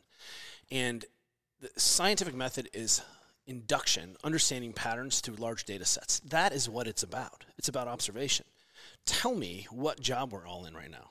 It is about observation through large data sets. What's the best practices? How do we feed the most people? How do we have the most people have the most durable back, back squat hinge position? It's that's what we're doing. So I feel really blessed. You know, in early in physical therapy, I think I hit the jackpot because if I was, and I used to do this thing, you know, I was like, look, if I was a physical therapist and I saw eight patients a day, one hour time, like, and that's not usually the case, but I got to spend eight hours. How long does it take? I can see 40 people a week. That's two classes, maybe, just two hours. So in two hours of personal small group training, I have crushed the pattern recognition of a whole week of work as a physical therapist. So imagine I'm doing this deep dive physical therapy thing, and simultaneously, I'm running 20 classes a week. I'm running 30 classes a week. I'm running 110 classes a week, right? And then I have other coaches and I'm in their same room and I'm coaching and watching them coach. And then all of a sudden, you cannot keep up with the pattern that the pattern recognition, the volume of data sets that I have access to. And that's why working as a team or working with a group is is magical. What was the moment because you went from you know again doing the the SME stuff with CrossFit. What was the first contract or the call you got from another group where you're like, oh my god, I, have taken the first step outside of this CrossFit realm? What was that first contract or yeah. gig you got? Uh, you know, uh, that's hard to say. Um, you know, th- I think things started to accelerate a little bit, definitely with the mobility project. Um, but you know, turns out everyone likes to train. Like a lot, people like to exercise, and exercise is something everyone knows they should do. So suddenly, you know, people at Google are like, "Hey, we're huge fans. Can you come talk to us?" And I was like, "Oh, sure." That's you, the, and obviously, functional fitness, the complexity of exercise yeah. going up, makes you a necessity. What what I knew something was happening, and I was on, you know, because I, people understand that you know when you are a CrossFitter, that means different things now. Before it was like I was untouchable, right? I was part of the CrossFit cult who would cut your throat if you you know, swung a kettlebell less than over your head, right? I mean, we, we, were. And you had a real following. I mean, I don't know what your personal relationship is. I remember when Ryan DeBell started his movement fix courses. I remember people. I, I we sent some coaches to him when he came to Charlotte. I remember people like going up to his face and letting them know that they thought he was a Kelly Starrett ripoff, and this poor bastard just trying to carve out his little corner of the fucking world. No. The pro, eh, you know, well, I'd like to come back to that because I think there's some really powerful lessons there because he's a, a fine human. Um, you know, I remember being invited to speak at Perform Better, which is a completely separate ecosystem. Sure. And if you're a CrossFitter, you know who the Perform Better people are. Get yourself some. Get yourself some bands. Get. I mean, they make the little cones. They make all. They make. They make. And there's some really smart coaches involved yeah. with that process, and uh, in that group. And I was able. You know, Chris Poirier invited me. He's the founder, and inventor, owner, CEO of, of, and he was generous enough to say, "I want you to come speak at the our big thing in Rhode Island." And he found you via internet. Internet. YouTube. coaches. Some young coach was like, maybe it was Mike Boyle was like, I think you should have this guy on, because Mike Boyle, who is a genius and has been holding the door open for a generation of us, whether you're a CrossFitter, or non-CrossFitter, he, you know, you, the generosity of these senior states persons, coaches, men and women, who are like, this was a young person of talent. We should identify them and see what they're about. Mike invited me into his gym to talk to his staff. Like here, I think you have something important to say. Here's my staff. Like that is a sign of such badassery and power and like especially because you had the CrossFit label on. Oh, so I mean, I remember. I mean, I think I mentioned this. I was, I'm in this gigantic party at Chris's house, and I'm the only CrossFitter there, and I'm the and it's, it's well known that I'm the first CrossFitter to ever speak to this group. And you know, Gray Cook is part of that group, and you know, mentors and and uh, some guys coming to me at this party, and they're like, "Don't worry, you're not alone here." I am like, a fitter. I'm a fitter. Right. So that was a. I was like, huh, you know, and I was starting to be asked to work with the military more, and other teams were reaching out, and what I just started to see was that oh, there's there's a lot of people who are needing this problem, and CrossFit was such a good GPP methodology and has become since even more sophisticated than it was. But again, when you we when I originally said CrossFit, what I meant was can you swing kettlebells? Can you swing dumbbells? Do you, can you handle barbells? Can you do Olympic lifting? Can you do some basic gymnastic stuff? And can you run and row? Right? That like you have to be skilled at that. And I think we all had massive beginner gains. So there's that. And then you know, just circle back to uh, the movement fix. You know, early on, it's easy to get people's attention by criticizing the old pe- people. It's that's super easy. I think that is a cheap shot and I want people creating polarizing content for the sake of getting the lightning rod. It's just easy to criticize someone. It's e- and and and offer no solutions, right? And I think my beef with early on was, and I'm sure I did it initially, but it was aware. I, I probably didn't do it as well as I could have, but I was pretty conscious as I never I never punched down. I never took cheap shots on people.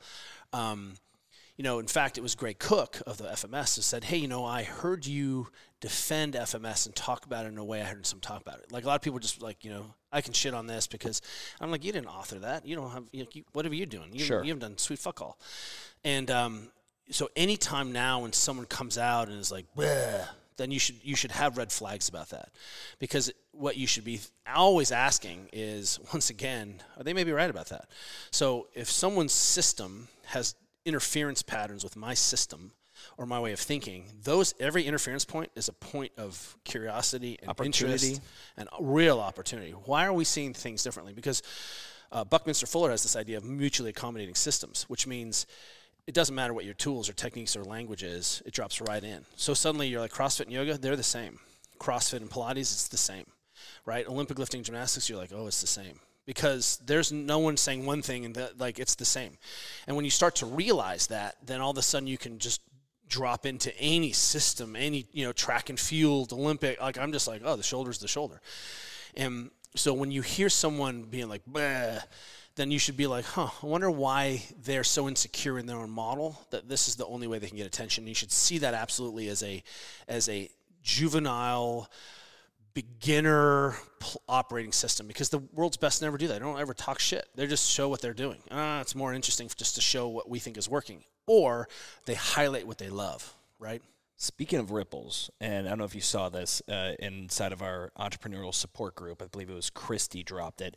You got a huge call out on JRE on the Joe Rogan podcast. They pulled you up on the TV. They pulled the mm. website up. Is this is this news to you? No. Okay. Joe's a friend. Okay, so I, I you're little in your you know GSP. You're just you're a, f- a few contact points away. Like I, I think about how big you are, and then I I was on JRE, right? I was on Joe's show at like episode 365. you were on JRE. Yeah. I had, how did I not find that in any of Sorry. my research?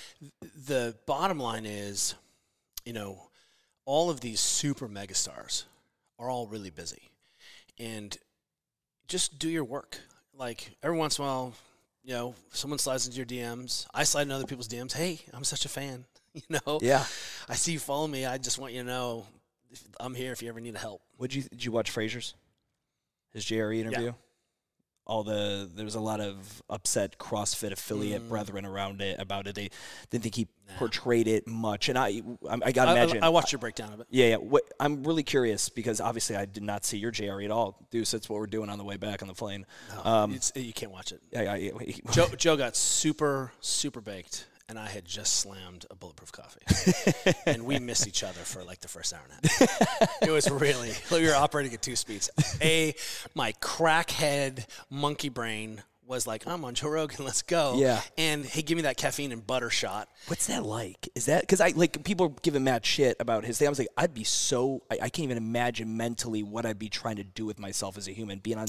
That's such a it's such a crazy thing to be on. practice, practice, practice, practice, practice, practice. It is crazy to be on. Um, you know, I've never met Matt. I think Matt. What I'll say is Matt did a figured out a way for him to be very successful. Um, and that's not the way I would necessarily train or compete. I just he knows himself so well that he knew what he needed to do and how to do it. It's pretty rare that a games athlete that you don't know. Yeah, I just never met him. I right. I've worked with just about everyone. I Yeah. put my hands on a lot of CrossFit. He very much athletes. seems like a lone wolf kind of guy. yeah, just just just worked out, and you know we were just in different different circles. Um, and again, he's very successful. What a what a champ! You know, I, I think um, you know what we always want to do is say, well, what system did this person come out of? Why did they make the decision? Those are the really interesting questions.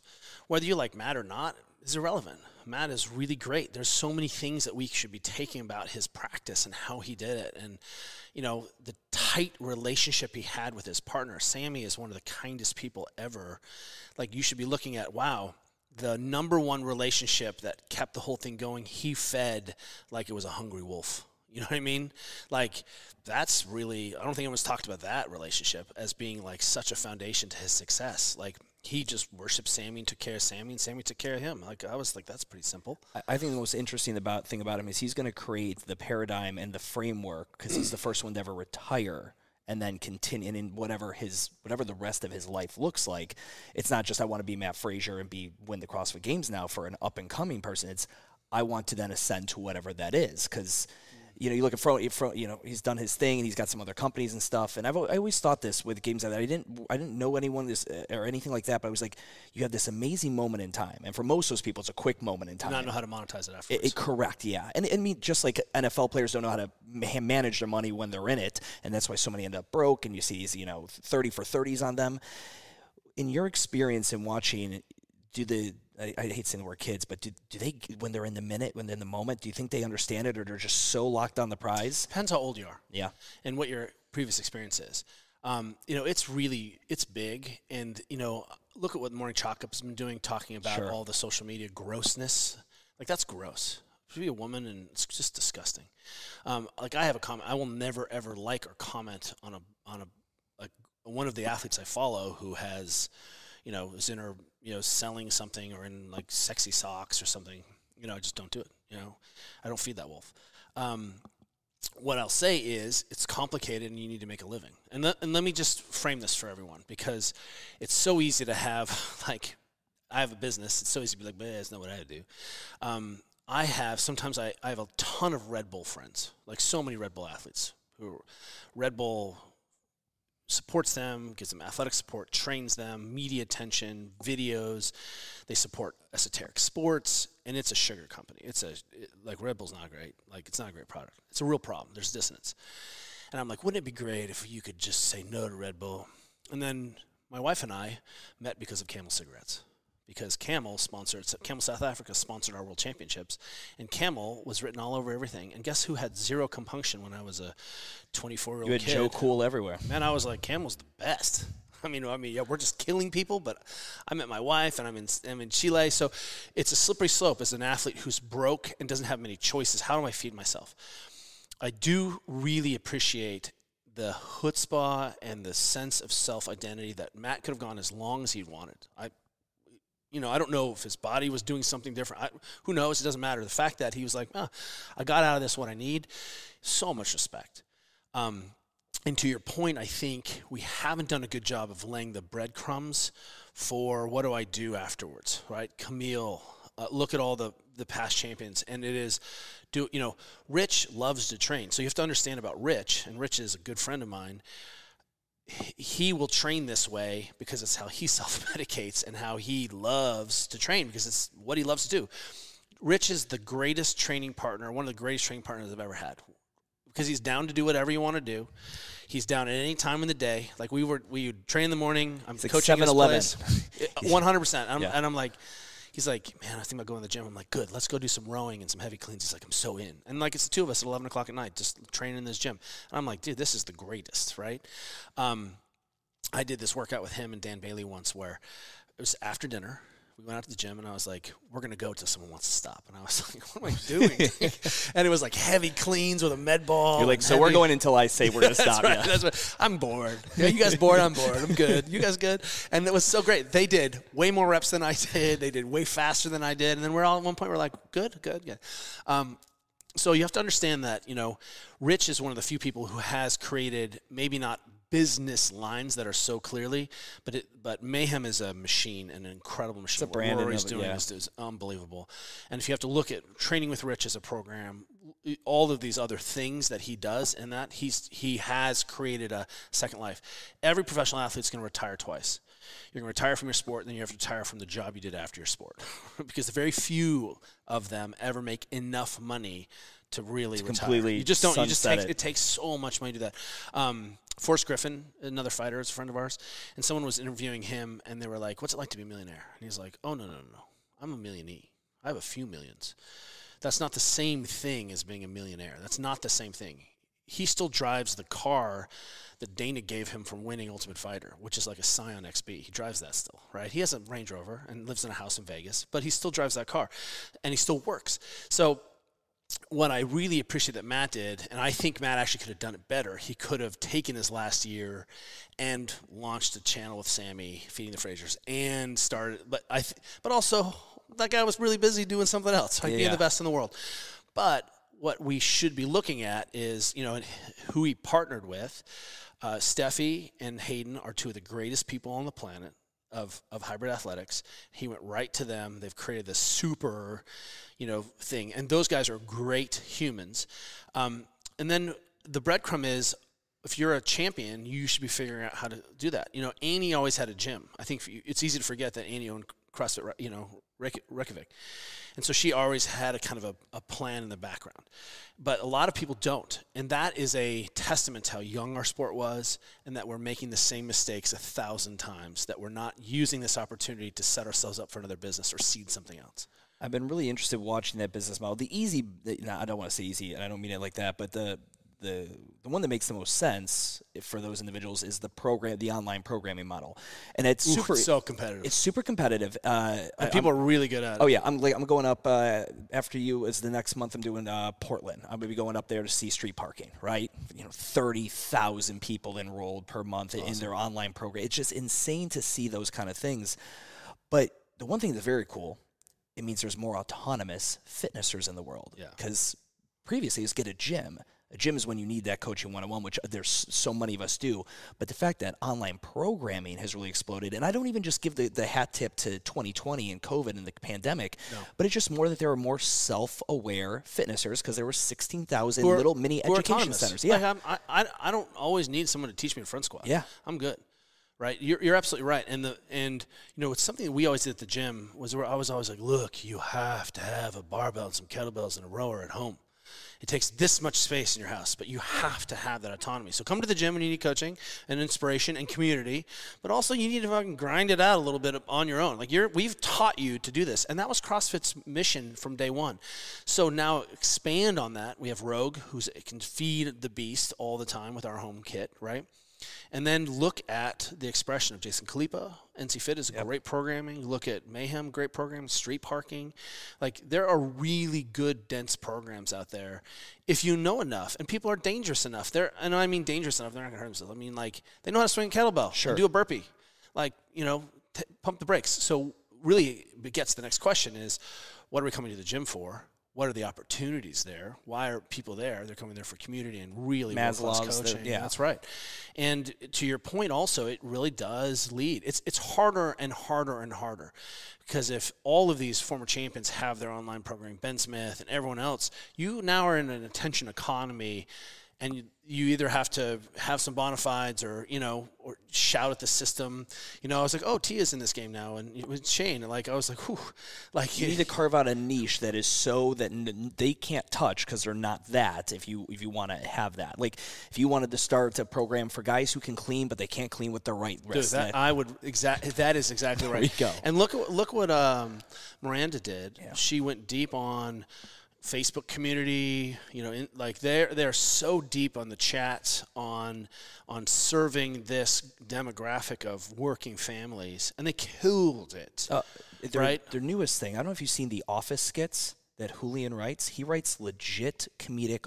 They look like so The Office. Good it's ab- because comedy was one thing from a marketing perspective that fitness, no business in fitness ever really latched onto. When we think of the majority of the videos, know, so serious. we enjoy on the internet, the ones that don't promote rage and anger, they're comedy. They yeah. make us laugh there has not really been a fitness brand besides like maybe like bro science but that wasn't really fitness that was just you know parody that has really been able to embody comedy and i'll text miranda i'm like that last skit literally had me almost piss myself. It's so it's, good. It's amazing. We uh, we really, you know, it's one of the ways that I, everyone can hear this, that you can show your personality. Like all the smart people I know are wickedly funny. Yeah. They're f- dry and funny, and they can take the piss and give the piss, and and that's not shit talking. That's different, right? It's like this is all really funny, and there are so many places. And even we, one of the, the allegories for this is uh, watching April Fools. I do I do enjoy fitness has a unique take on April Fools. Everyone tries to do something, and and um, you know, thank goodness there's more humor in this because it really like sometimes I'm like, oh really, we're gonna. 78.2% of your one rep max on a Thursday, like October. Okay, okay, okay. Like A, B, you know. Yeah, yeah. And um, I think we sucked out the joy out of the gym for a minute. We got so serious. And and I think that is a normal expression of the system. I don't think that that was an error. I think that's just the system it running was loose, its thing. It gets real tight. That's right. Now we're to... we're so sophisticated. Now, like, okay, okay, okay. Remember when it was just fun to go mess around the gym sure. for an hour, not do your 17 programs and stay on your thing. You know, I was just on our friend's podcast, Matt Vincent, and I was like, I, I challenged all the coaches who are listening to do this. Some coach that you're friends with and work out with, they're going to do the cooking and you're going to eat whatever they cook and shut up. And it doesn't matter. It's not going to ruin your program and you're not going to get off your cycle. Just do whatever it is. if they're like, we're doing cable crossovers and bench press, all Do the it. sets, do it, do it, do it, do it, do it. Like the things you hate. Oh, we're, we're rowing two by 20K? Okay. All right, I didn't realize we're doing that today. I'm gonna smoke you when it's my turn. But shut up and do and be coached and just go for a ride. Go Yeah. play around. It's like it's like uh, programming horse. Yeah, you take a shot, That's I take right. a shot. Yeah. I think I think, you know, difficult to make long. You know, the the the knock on CrossFit Forever was that it was like, you know, isn't just a bunch of random shit. I love Joe being all like, oh, isn't just CrossFit just random? You know, Jillian Michaels like you just do ten moves. For, I was like, it's not, it's not Iyengar, or not uh, Iyengar. It's uh, what is the hot yoga, stinky yoga? oh, uh, a re- um, the hot that- one, you? Yeah, you know the guy. Yeah, the one, the horrible. Uh, yeah, that's Arikiana, not Arikiana. Um, uh, Buddha, um, I Bert Bikram. Bikram, Bikram, that's it. people love Bikram because it was the same 10 moves in the same sequence. And then you were like, I could be really good at these 10 moves. Yeah. I can practice. It's, that's not what it is. A good yoga coach comes in and was like, oh, I see you sucking on rotation or you're suck at hip extension. Guess what we're doing today? Suck it. Right? You, that's, what you, that's why yoga is one of the best things. It's one of the coached environments. But what they did was rip out all the coaching out of the, the Bikram, right? You, you got coaching those the sequences that happens in CrossFit a little bit. It happens in the gym a little bit where we're so serious and we need to get so much density. This is what people say the best hour of the day. So let's get back to playing and exposing a little bit more, especially if we're in GPP kind of land where it doesn't matter. Yeah. It just doesn't matter. I I find because I have to play on the other side of that. I, I work with a gym that there's there's a little bit too much. There's play in the gym, and that Hmm. play extends over into the business side. And it, listen, at the end of the day, there's a P and L at the at the end Oh, of the yeah, day. oh, you know, so as long as the play doesn't interfere with you know, like my I, I used to hate the open because I'd have a client, Oh, yeah. and for five fucking weeks out of the year, five weeks, which is a Hey, not can we just yeah. thank you, thank you, thank you. Uh, yeah, the open born on the back of small CrossFit gyms who felt bullied and compelled and gave their clients rhabdo because it was an infinite workout that they had to finish. You're gonna do ten thousand burpees and thrusters, Yeah. and we sent two people to the hospital. Thanks very much. Yeah. right. And uh, there's no way, to, no way to prevent that. So. I agree with that. You know, one, one of the things I sell my, my I have two daughters. One's 16, one's 13. Did you purposely name them after states? No, you dick. um, Georgia is Juliet's grandmother. Okay, and Carol is my grandmother. okay. So they're both Per- they're after grandmas, after grandmas. and All the grandmas were named after states. after right. uh, they, uh, in fact, I met Juliet and literally we made out, and then like that first night, she's like, "If we have a daughter, we're naming her Georgia." And I was like, "All right, Boom. good talk." And that's true. Um, I tell them that smart kids, smart girls have the most fun, and what that means is handle your work, play a perfect game, break all the rules. You'll everyone will cut you all the slack.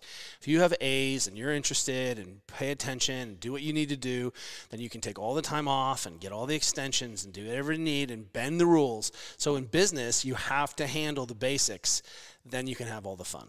And I think people want to put the other way around, and it and it works for a while until it doesn't work anymore, right? in 2020 we talked about this when i had when i we did the zoom podcast the the rise of digital right and, and you guys have been i mean and i know this was post uh, the closing of san francisco crossfit san francisco but you guys could have you guys were making content for the MobilityWOD and then the ready state like crazy you guys could have turned on some kind of remote fitness video kind of scenario the one thing that caught me off guard a lot of crossfit affiliates kind of they didn't like the digital thing. And then there was a reminder for those of us that come from old school. I found CrossFit in 0506. CrossFit started as an online remote program, a fit an online fitness That's program, and then it became a brick and mortar. Everyone was like, "Oh, we were all brick and mortars. CrossFit's brick and mortar, and now we now all these online really programming people." I'm like, no, no, no, brother, it was the wrong. I know you maybe haven't been here long enough. Me you, get the history. you were doing it by yourself. Yeah, in a garage. hundred percent. And then you were just making internet friends with James box, Fitzgerald and, and OPT. three boxes. Yeah. It, it, it's absolutely crazy. But with where it is now with digital, and obviously that's what the ready the ready states. You guys are all digital. Are you guys in person with any functions yet or any seminars? Uh, we have, you know, we've put I think close to twenty thousand people through our level one course. Um, we did a- Since inception? since inception. Okay. Um, you know, we've been doing some. We've just moved our 102, our assessment course. We have a formal assessment course. That now is a six week course where you get dripped out and then you have office hours with us once a week. And so Just it's kind of kind of a hybrid. Yeah, that's right. Yeah. And then what we'll do as soon as we can, we will do some kind of hybrid. Where there's some because right now, like for example, in we shut our one or two cohort off at 60 athletes, 60 coaches, because we just were like we want it to be so dense and they can you know it starts to become unmanageable scale. But uh, probably a third are international or more, you know, all over the world. And and because we are digital international, we can capture everyone who couldn't come travel to because it's so expensive. So I think we have 12 countries represented right now in our current cohort. How would you grade your digital product versus if you could go in person and you could scale yourself to go to New Mm. Delhi, whatever? We um, that's a really good question. You know, ideally, uh, you know, one of my first uh, pain points with CrossFit was that I had this one day course, and it was the number one SME killed, and I had too much to talk about in one day, and it was too much. It was Did a you fire push for it to make it two days, Oh, like the yeah. le- level one and two? and I really pushed for it, and they were not into it. And I think for whatever reason, um, I can only speculate. Um, money being probably a large driver. It was a big cash cow. It was a two day. You could have charged the same amount that they do per the level one. I usually taught one on Saturday and one on Sunday, right? So I did these two things back to back. But I was like, hey, I want to move this one on one online because I feel like I, people can't absorb it enough. And I got so good at it, and people were coming who were beginners and people who had seen every video and read the book and everything else, and me trying to stitch that together in one co- coherent, you know, cogent day for people was a lot. Because people would be like, I have been, I've done every mobilization, watched every video ever done. And then people were like, What's your leg? What was the leg again? And I was like, Okay, that's a lot. So we wanted to move it online because we realized there was so much more I wanted to add to that that course. And so now what I'll say is because we were rooted in person, because there's no substitute for being in one place, and the world has changed even in in person course. I mean, CrossFit started putting up courses in line. Like Perform Better would do its summits, but CrossFit was like one of the first groups. It was like, come for a day, learn this. We hosted the first like CrossFit, you know, uh, Robb Wolf's class. We hosted the first, uh, you know, Power Athletes. We did the first one with Rob Rob uh, Orlando. Like we hosted and test drove a lot of those, and it, that was really an amazing heady time and all of a sudden there's 10,000 courses and that's just now a glutted super glutted right i mean it was Mike Burgener's course or nothing and now all of a sudden you're like well who do i want i want to go with chinese i want to go with You were in wanna... Charlotte. Glenn Pendlay opened up uh, Pendlay, you know, the uh, muscle driver, the equipment company. I mean, literally, there was an Olympic, and he had his little team of weightlifters, and he had a different Olympic weightlifting. Well, those athletes would just hit different CrossFit gyms. There was a different Olympic weightlifting cert every weekend for right. four years. for four years. It was just like I was like, okay, well, we can't go to the well as many times. So what we realized is that like you know, what where would you travel to? Okay, it's less and less, and it's so glutted, and people that shyness is worn off. So we have to be able to deliver that information other place. So we we've been in this digital space for a minute, and then what we've realized is that we can actually do a better job of micro learning. So we, you know, our our live in person course for two days is like they're like 10 hour days and i usually start in the morning early for when we train together. And if there's a pool we do pool sessions afterwards and we try to i'm just like i want to over over deliver like you've spent all this money to come see me i'm going to blow your fucking face off. Like i will never i don't even take lunch. Let's go. Like i don't need to like you know hide. I'll stay here until you're you can't take it anymore. And that's what was our that was our commitment.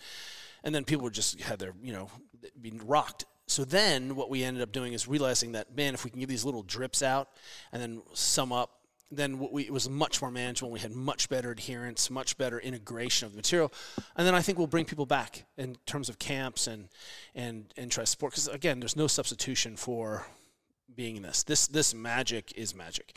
And as long as you are engaged in a virtual program and you're not in a you know bunker somewhere in Antarctica, you need to go train with other people. And guess what? Jesus said that. Muhammad said that. Buddha said that. You have. He's like, it's great you pray by yourself. That's really what Jesus said. But magic happens when there's more than one person together, at the same time, right? And I was like, well, weird. It's almost like we've been talking about Yeah. this for as long as there've been people. Yeah. Yeah. So I think Masturbation's great, but have you tried sex? yeah, it's right. It really is. And I think, um, you know, we're figuring all this out. Like this experiment just seems like it's it's always been. It has not been around here. You know, for 50, 20 years ago, none of this existed. And I think it's such an emergent and still nascent system that we're still figuring it out. And it's okay that we're going to kind of swing one way and then we'll swing the other way. I think the games have found a nice equilibrium instead of being all encompassing, obsessing. I think we're all like, oh, the games are amazing for this group of people.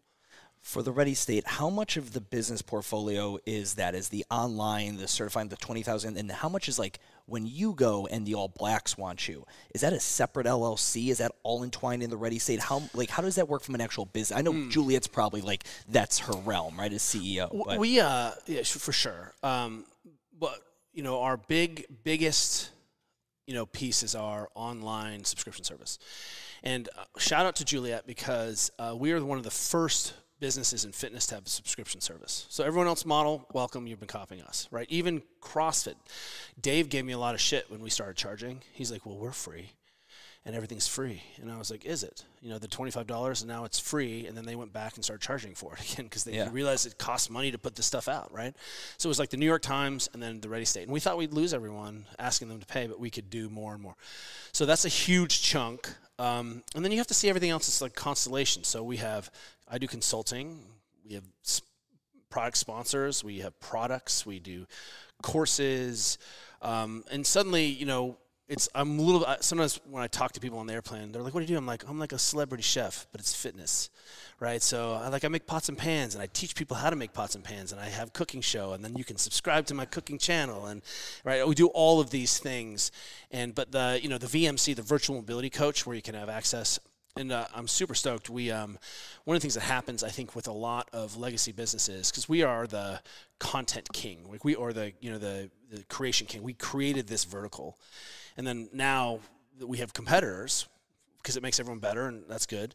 Um, but they came in and were able to draft and walk in behind us a little bit. We broke a lot of ground, and the allegory is, you know, we'd have coaches used to be with us and be like, "You guys used to be on Yahoo. Like, what's Yahoo?" And we're like, "Well, there's no Gmail when we opened." Jerk, right?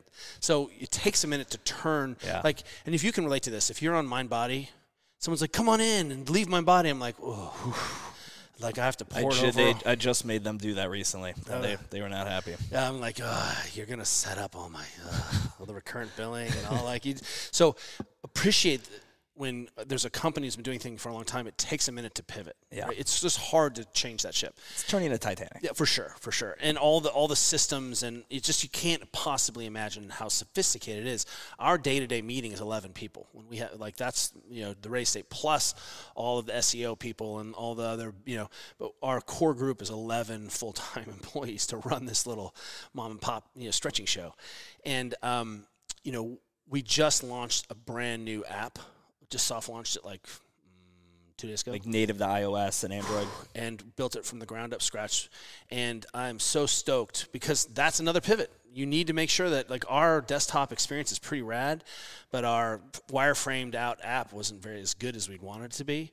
And people, everyone has a phone, and that phone goes with everywhere. And if you haven't can't deliver it, isn't rad in that phone, you're losing business. It's a big, big driver. So, like all these other businesses, we get to go out, have the best content, the best crack, but it's taken us a second to just also be like, okay, let's turn the whole ship around and, and get caught up. It's much easier to start from scratch on those things. Do you have a what? What's the goal with the Ready State as a business? Do you guys have a not even a, not a mission, um, but like a an, a target? What are you aiming for? Is it a number? Is it a what is that? Because mm, that's a good goal. Because you guys coming in again, it's you have new information, but a lot of it is trying to get this current information that you have may be very similar to stuff you said 10 years ago oh, to new audiences. Yeah. And eventually you're kind of cooking the same thing. And it, but for you guys, what do you see as the main mission and, and the goal of the business? Is it to, are you gonna? I think I think it's a, it? Is it like yeah, I, you know, someday. Here's what we've seen of late. You know, I'm um, I can talk about now. I've been working with Amazon for the last two years on a computer vision project, which launches in June, and um, Amazon has a new wearable called Halo, right? And uh, track motion sleep, the whole thing. It's, it's, it's good. And they approached me and said, Hey, Kelly, we want to do some movement health, but we're not sure what we should look at and how to do it. And they had some really great people involved. One was a former athlete. And you can set up your phone, it'll watch you move, and they give you correctives, right? It's not, we don't do corrective exercises. We have mobilizations and movements and training, but corrective exercises is like a, a scaled down version, right, of something. But here's a big company taking a crack at saying you should have hip flexion. You should be able to extend your hip. And what I didn't want them to do was to fuck it up. It's like here we have biggest pockets ever taking a crack at telling the world you should have some dorsiflexion. You should be able to squat. That is a revolution and I really a big opportunity. To, so I'm the face of that. Wait till you see me all over the face of this app doing all the video like Amazon face Kelly stuff. I knew him when. right, same bald guy. uh, but what's interesting is tonal. we were talking about we have a tonal on the wall they gave us. Um, there's tempo now out there. Look at the mirror. Yeah. All of these tech companies are suddenly realized they're content companies. And guess what our community has been doing for 15 years yeah. and who's the best in the world? No one is better at this than this original CrossFit. And they're, of course, look at hybrid; they're great. I mean, don't, I'm, sure. I'm, not just I'm not trying to poop on anyone. What I'm trying to say is that there are people in our community who are really savvy at this, and what I suspect is going to happen is that some of these big companies like Nike, um, Amazon, Apple, they're going to be like, "Holy crap! Look at what we have here," and they're going to go start buying and integrating you know, because they're they're shareholders or stakeholders in in health. And as long as the Apple Watch is a product that the people are starting to pay attention to, you know, do I think you need to look at your watch for push-up technique? Eh, that's maybe not a great yeah. use of that, right? And I had a lot of conversations with Amazon where they were like, I, you know, some Israeli programmer was like, I want to use this to tell me how many push-ups I should do today, and I was like, you don't understand anything right? Like that's not how this works at all. But we can tell you if you can do a push up or you have enough shoulder extension. Are so you a wearable tech? Like if you mess around with tech wearables, is that all? Is that is? That's a watch. That I wear an analog watch. That's my. Tech. That's it. That's it. Okay, that's it. Yeah. Yeah. Um, you know, we've played with them all. Uh, I'm a huge fan of Whoop. Whoop changes behavior. It it gets people. Uh, you know, one of our staff members who's, um, you know, we were like you know, we've been telling her for a long time she doesn't move enough. She exercises, trains, but doesn't move enough. She got an Apple Watch, and all of a sudden she was like, "Holy crap!" Now it's completely changed her behavior. Sleep has changed because of this. Work gives us a chance to to quantify. For example, I might not use it, but my wife is obsessed, so I get to kind of draft some of that stuff. But if you work with me and you have chronic pain or persistent pain, and you don't track sleep, I won't work with you because I can't tell sure. what's what, and I need to need to see if you're sleeping or not because all of our interventions. Yeah, if you're not getting work. eight hours of sleep, I don't. Even, yeah, I can't even start. It's all horseshit. So that's how I think we can use this. I don't need my watch to t- tell me how to feel. A long time ago, I was work. I was trained to paddle the Molokai, the solo. What, Malachi, the kid from Children of the Corn. Same, same, but a little different. Tentacle end, big difference. Um, you paddle from Molokai, the island of Molokai, to Oahu. You paddle across the. the how channel. far is that? It's 50 kilometers of open ocean paddling. And uh, so I, have done it a couple times, and uh, I was trained up for it. Brian McKenzie's doing my programming, and um, uh, it's a pretty good guy to help you with programming.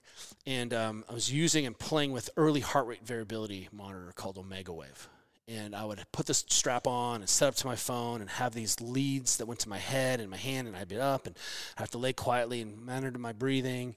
And then my wife would be like, "We have to get our kids out to school," and then it wouldn't pick up, and I was like, "Ah!" And we'd go this thing, and uh, Brian would say, "Before you see the results, just check in with yourself and ask." How good do you feel on a scale of one to 10? And I was always exactly what the machine told me, right? I feel like shit. Oh, the machine says I feel like shit. I feel really good. The machine tells me I feel really good.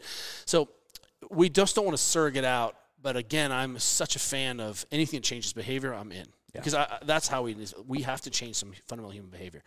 So um, do I use these wearables? No, but everyone has a phone. That's a wearable because it's in your pocket all the time and it tracks your steps and can help you move and remind you to sleep and drink some water. Ooh, I'm starting to be in there, right? And especially looking at you know these issues of social justice right now because we have to ask who has access to all this. Like we've gotten really sophisticated about eating and training but we're not helping 99% of the population with that. So let's go from the tech side the advanced side to the most analog side the book. I want to talk about at that stage you wrote supple leopard. Walk me through this just actually like i want actual tactics on this. You decide you're going to write a book. Do you call a publishing company? Do you call a book writing we consultant? don't, so like, such a good one. we yeah. don't call I never call anyone. I've never knocked on a door or called anyone. People knock on our doors. Um, you know, people people are like, we some, Juliet's in a bunch of masterminds and and um, people I say, well, like, hey, how do you get on podcasts? And she's like, I don't know. People just call us. you know, I want to be on your podcast. I'm like, it's not how it works. You know, it's just not how it works. You know, your friends will find you. You know, do something really interesting. I hate to say that. It sounds so trite. Do be be fucking awesome. Do something interesting, and there'll be plenty of times to talk about it. Really, I swear to God, that's it. Right? Or start it yourself and talk to people. You know, really. Um, so, Robb Wolf wrote a book Yep. Paleo right? solution. Paleo Solution. And I can't tell you how ahead of the time that was because no one had a book. And it was the first time, and he made the New York Times bestselling list. I remember talking to Robb on the phone. The I was at an airport going to teach somewhere, and he just made the New York Times bestseller. And I was like, one of my friends wrote a book that made the New York Times. Like that was like one of my friends ran a two-minute mile and did a 30-second Fran. Like that was what that was. Like I was shocked. And then his publisher reached out, Victory Belt, and they were like, hey, we'd like you to write a book about what you're doing. I'd already been teaching a ton, and I already had a framework for this because I was teaching people. So, Supple Leopard is the course. That's what it is, plus a little bit more. But it's, it was the course. And so I had this whole framework for how I was trying to help people understand complex movement. And, um, you know, Juliet and I were like, totally, we'll sign it. So we signed this deal. We didn't, no one we knew. We didn't get the best deal. We didn't, we weren't very, but it was also, who's going to buy a $60 book about squatting? Like, it's not, it's not really, not given. That wasn't a success, right? There's no, no sexy women in there. And, um, for like, I think for six months, we kind of sat down and kind of toyed with it, or three months, and I was like, man, Juliet, we don't even own a camera. How do we take photos and lay this out? So, Glenn Cordoza, was my co-writer in that book, and Glenn worked for the company, and he had written and ghostwrited and written and co-write written a ton of martial arts books for like Cung Le and like some serious people, and uh, Glenn was at a time in his life where he wasn't he had a girlfriend but did not have a baby, nothing, and he came and lived at my house, and we spent he became a brother. And the two of us sat down and I beautiful mind this and I would write and he would write and he he'd transcribe and we would edit and and that's and the three of us just did that with Juliet. How long did that process take? year and a half. It was it was burly. Um, and again we didn't have an advance. We didn't do that. Like there's no like I was like this needs to be done. There's that there's the megalomania the the the maniac. And then we had the most cheerful, enthusiastic, stoked community ever called CrossFit, who was like, We have your back because you have our back. And they showed up for us, they pre ordered, they, and that book changed my life. You know, and we put a second edition out. Uh, the thing came out in uh, 2013, so we're creeping up on a 10 year anniversary of that book. How crazy is that? Yeah. We're working on a 10 year anniversary book edition of it. It sold 600,000 copies. Uh, that's the conservative estimate, which is dumb. It's just ridiculous, and it has opened a million doors. You know, because people find it and, and it's ideas, and there's nothing in there that's wrong. There's some things that are dated that were just aren't as effective as what we understand now because we've been practicing. Sure. You know, like like here's a critique of CrossFit. Um, Greg's program, the original level one, is was amazing 20 years ago, 15 years ago. But they codified it because to get it accredited, they had to set it in stone, which means it didn't have a chance. And I understand their their reticence about getting it reaccredited would also make me super queasy because that was like a full time job for Nicole and a whole staff for a long time. But that thing is, I just took my level one again. Guess what? There's no hip extension in the nine essential movements. There's not a single hip extension movement. There's no shoulder extension there. Think that's important? If you do CrossFit, of course you're going to lunge and run and extend your hip, right? I'm not talking about like standing from a squat. I'm talking about taking your hip with your knees behind your butt, right? Hip extension. So there are some holes in the level one, but there were no holes 15 years ago when we were starting that, or 16 or 17 years That was ago. the it was it was the thing. So l- let's just, you know, it's the same thing. Like the FMS is a great functional movement Yeah. screen. Came out in 1996. Can I see your cell phone that you're still using from 1996? Right. So I'm like, what car are you driving from 1996? No one has that tech. So quit banging on that. In 96, that was fucking hot. Right. And that blew people's minds. And 16 years ago, the level one was a revolution It absolutely right? was. And I just again, I just went through it. They did an amazing job of creating a digital content on the internet. I was on with an amazing coach from South America who did this. You know, he was in Colombia and taught remotely in Colombia, and he was enthusiastic and amazing. And I was like, dude, it's the same material that I had when I taught this with Dave and Greg and Nicole a million years ago. So there's time for that to evolve. And I think my critique is all fitness and all strength and conditioning needs to evolve. It doesn't have to mean that it has to become, we don't need to stop squatting because there's some new hip thrust machine, but how we teach about it can evolve. So that's what we've been trying to do is continue to evolve our practice because we're users. That was a, a, moment for me. I was in college around 2006 and I was doing an internship with the CSCS. I would go to a Velocity Sports mm. Performance in Nashville, Tennessee, and I would go and they would just give me grunt work and I'd work with little athletes, kids mainly, for 40 hours a week unpaid. Wow but my, wow, you learned so much. Yeah. I mean, well, I remember I remember them giving me the the book. I mean, that was part of the thing. You come and do this, and we'll pay for your CSCS. I'm like, that's dope. I want to. I at graduate school on Middle Tennessee State. Yeah. How's this Fick equation helping my children? Dude, it that book was so dated because they gave me two copies. They're like, we have an older one. I don't know, it was edition eight. They gave me edition nine, whatever was the newest one the exact same fucking thing. And I remember like putting down my level one that I printed inside of the school, you know, pr- you know, the the library in college. I took my level one in 2006, I think, or something oh, like that. You had your mind blown. And it was just like this. And again, it, it was only this thick, but this fucking book that it, technically I would have had to pay $400 for was this thick. And I was just could not be blown away that everything was so outdated. There was not even an ounce in that CSCS book to even update an ounce of it. And that's when I think I really scholastically fell in love with what CrossFit had put together. I read the the first journals that Greg put out were PDFs that would come out once a month. PDF.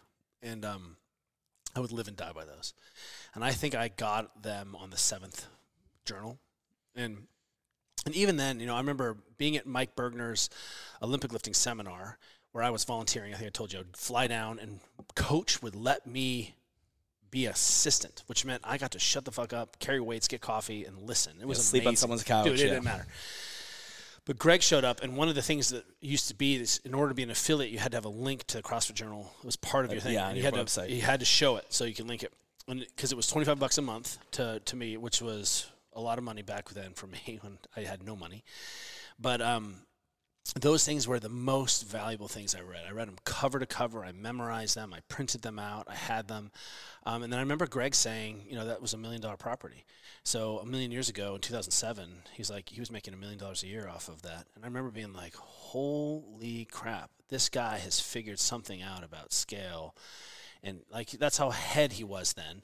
And now if you got a PDF in the mail, you'd be like, seriously, a PDF? Yeah. You know, it's just it's just old tech. It's old tech. Let's talk about Greg for a second. Your interactions with him, obviously. Um, oh, I'll, I don't want to speak for you. I'll let you go. When the the things came out in the summer, uh, with everything, the the PR nightmare of 2020, what was your immediate reaction? Someone who was you were pretty close to the ecosystem in the sun. What was your? Were you surprised? Were you not? Were you were you not surprised? Was this? So you always have to understand when you're hearing someone, I'm not equivocating here or, or dodging. People grow up and have known each other for 20 years. And so, like, like, tell me about what's going on with your family right now. Okay, we need to go back to Thanksgiving 89, right? When Uncle Ted got drunk. Like, that's where we need to be. And uh, what I'll say is, I had great disappointment, hugely disappointed. Um, look, uh, when you're the only game in town and the hottest game in town, you can do a lot. And you can really crush people consciously and unconsciously. If you got excommunicated, which many of us did, um, it was it was a wasteland. And you know, uh, one of the things that I knew was that I could be successful without the CrossFit ecosystem pressure. Right? I didn't I didn't need that. I knew that I had enough to eat. You know, when we took our course out, I didn't go back into CrossFit for a year. I did not teach in a CrossFit gym for a year. I taught other places because I thought I saw people who were like, "CrossFit sucks," and then they break up with CrossFit and then they go right back into CrossFit gyms. And I was like, mm, "That's too bad." And I was a CrossFit. I still owned a CrossFit gym. So when all that happened, well, I'd say it was just well, lost opportunity, but we shouldn't be surprised. That was a normal expression of that system.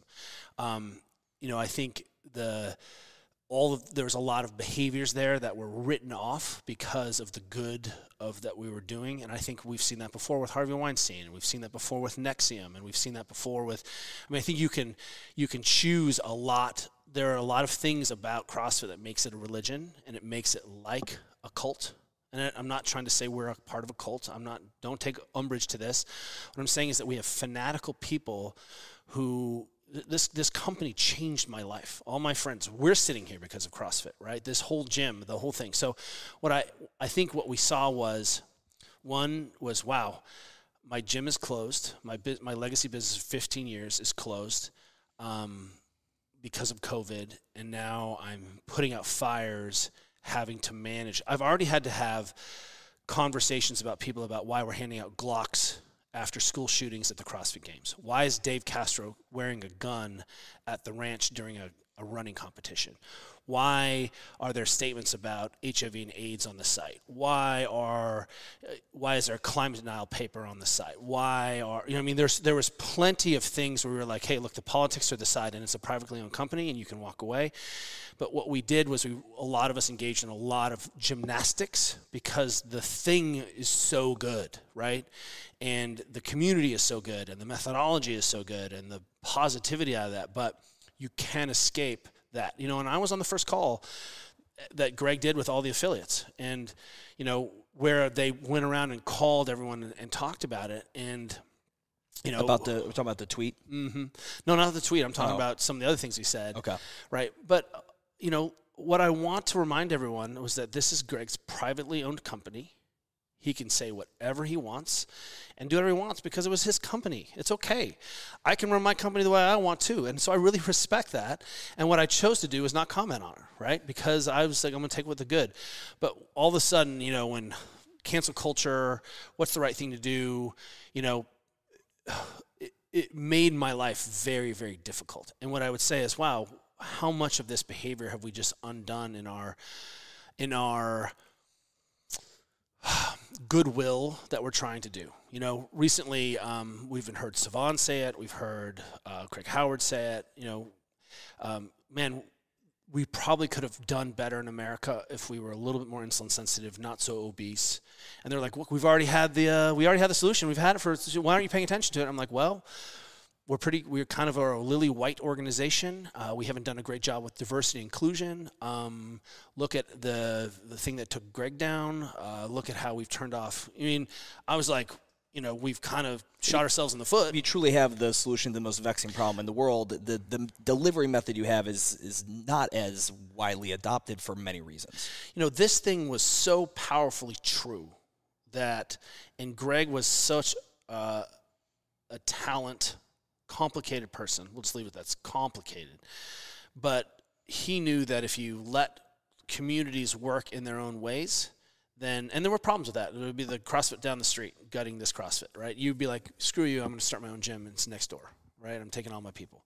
And then, then that, you know, there were problems with that. And is ownership of an area the best way? I, I, I think it's I think they chose a solution to let CrossFit go wild, and then suddenly there was a glut, and like there was a CrossFit everywhere. How many CrossFits were in that greater metropolitan Denver area at one point? Like you remember that Yeah. that, that stat? Yeah. It was insane. Especially in light industrial warehouses. So I think we were protected a little bit in, in San Francisco because the rents were so insane. But simultaneously, the the smartness, you know, the Chinese have a saying, "The emperor is far from the field," and I think the great thing is that CrossFit HQ was a separate thing from what it meant to be. But the problem was, as long as those faces and associations were always there, we always had to explain that away, and that was that was a pain in the ass as a as a business owner. Comma that guess what? That's a choice. I could have left CrossFit any time. So what I chose not to do is throw a tantrum. I could have left, and that's what we did with when our relationship business relationship became untenable with our courses, we just took our courses out. And you know what we said? Thank you very much. And you know what I didn't do? Throw a big public hissy fit. And I didn't need to step on anyone or shout or, you know, and and there was I think was real concern that I would just raise hell, and they didn't necessarily badmouth me publicly. I didn't badmouth them publicly, and then we kind of had a neutral truce zone. You know, I'm friends with Dave still. Like we are fine, and comma again as a big boy, big girl. Anyone who disagreed with the company could have left anytime. I think in the affiliate world, and I was go ahead. And I'll just say there's some ugly ass, shitty behavior where we expect better. That's what I'll say, right? So there's a whole lot of things that are really bad, and yet, you know, how do you counteract with the good? Um, watch any of the documentaries that Ed Burns does, and where we start telling the whole story, and what you realize is that it's complicated, it's complex, right? There, are, it's nuanced, and I think that's the problem is we've lost nuance. So, sorry to interrupt. No, no, you no, you're good. It, the CrossFit affiliate scene, I was in it from 2011, and then we did not renew the affiliate. I believe it was in 2018, something like that, 19 maybe. Um, the affiliates always wanted more business, uh, some kind of guidance. And I, the thing that would drive me mad, and again, it's I, they just maybe not have that acumen. In the United States, a license model cannot give have a continued business relationship with its licensees. The United States has the most strict franchise laws in the country. If this was the UK, it's a completely different scenario, but it's not. That's right. And and I would hear people complain like, "Well, for my three thousand dollars, like that's what a license is. Calvin Klein is a license. Those pair of pants you have, Calvin didn't fucking make those. Some guy who pays for a Calvin Klein license made those in Taiwan, and now you are wearing them.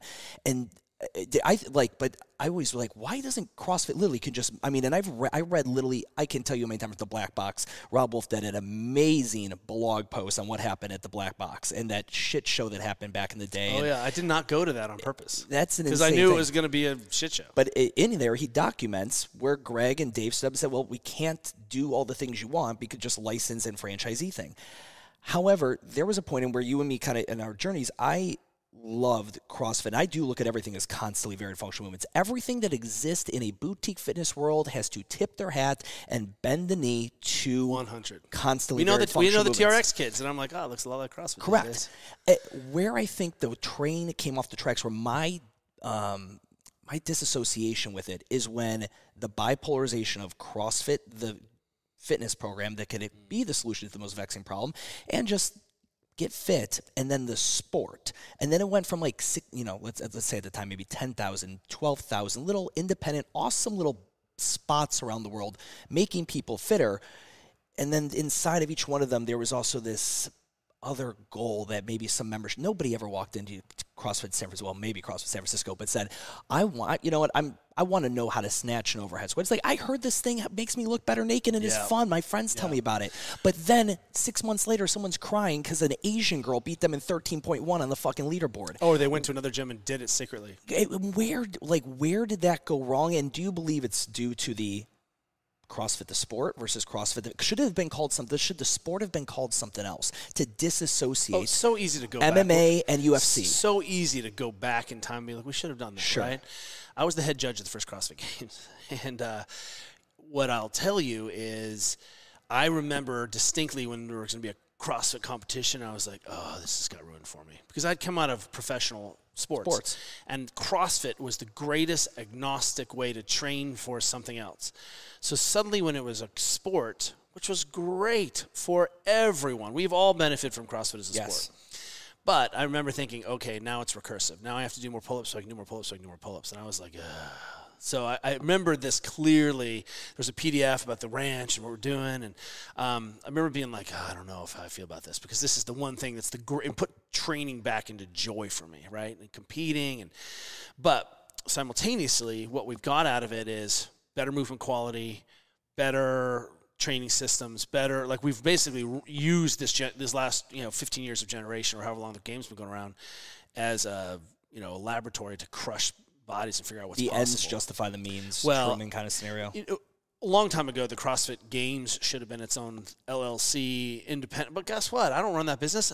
And if you have a critique with CrossFit, I'm like, remember that time where you built an international global phenomenon and couldn't hire enough people? How did that go for you? oh runaway trains run away from yeah, yeah. So uh, that's exactly right. It was a runaway train, and it was bananas. It was chaos.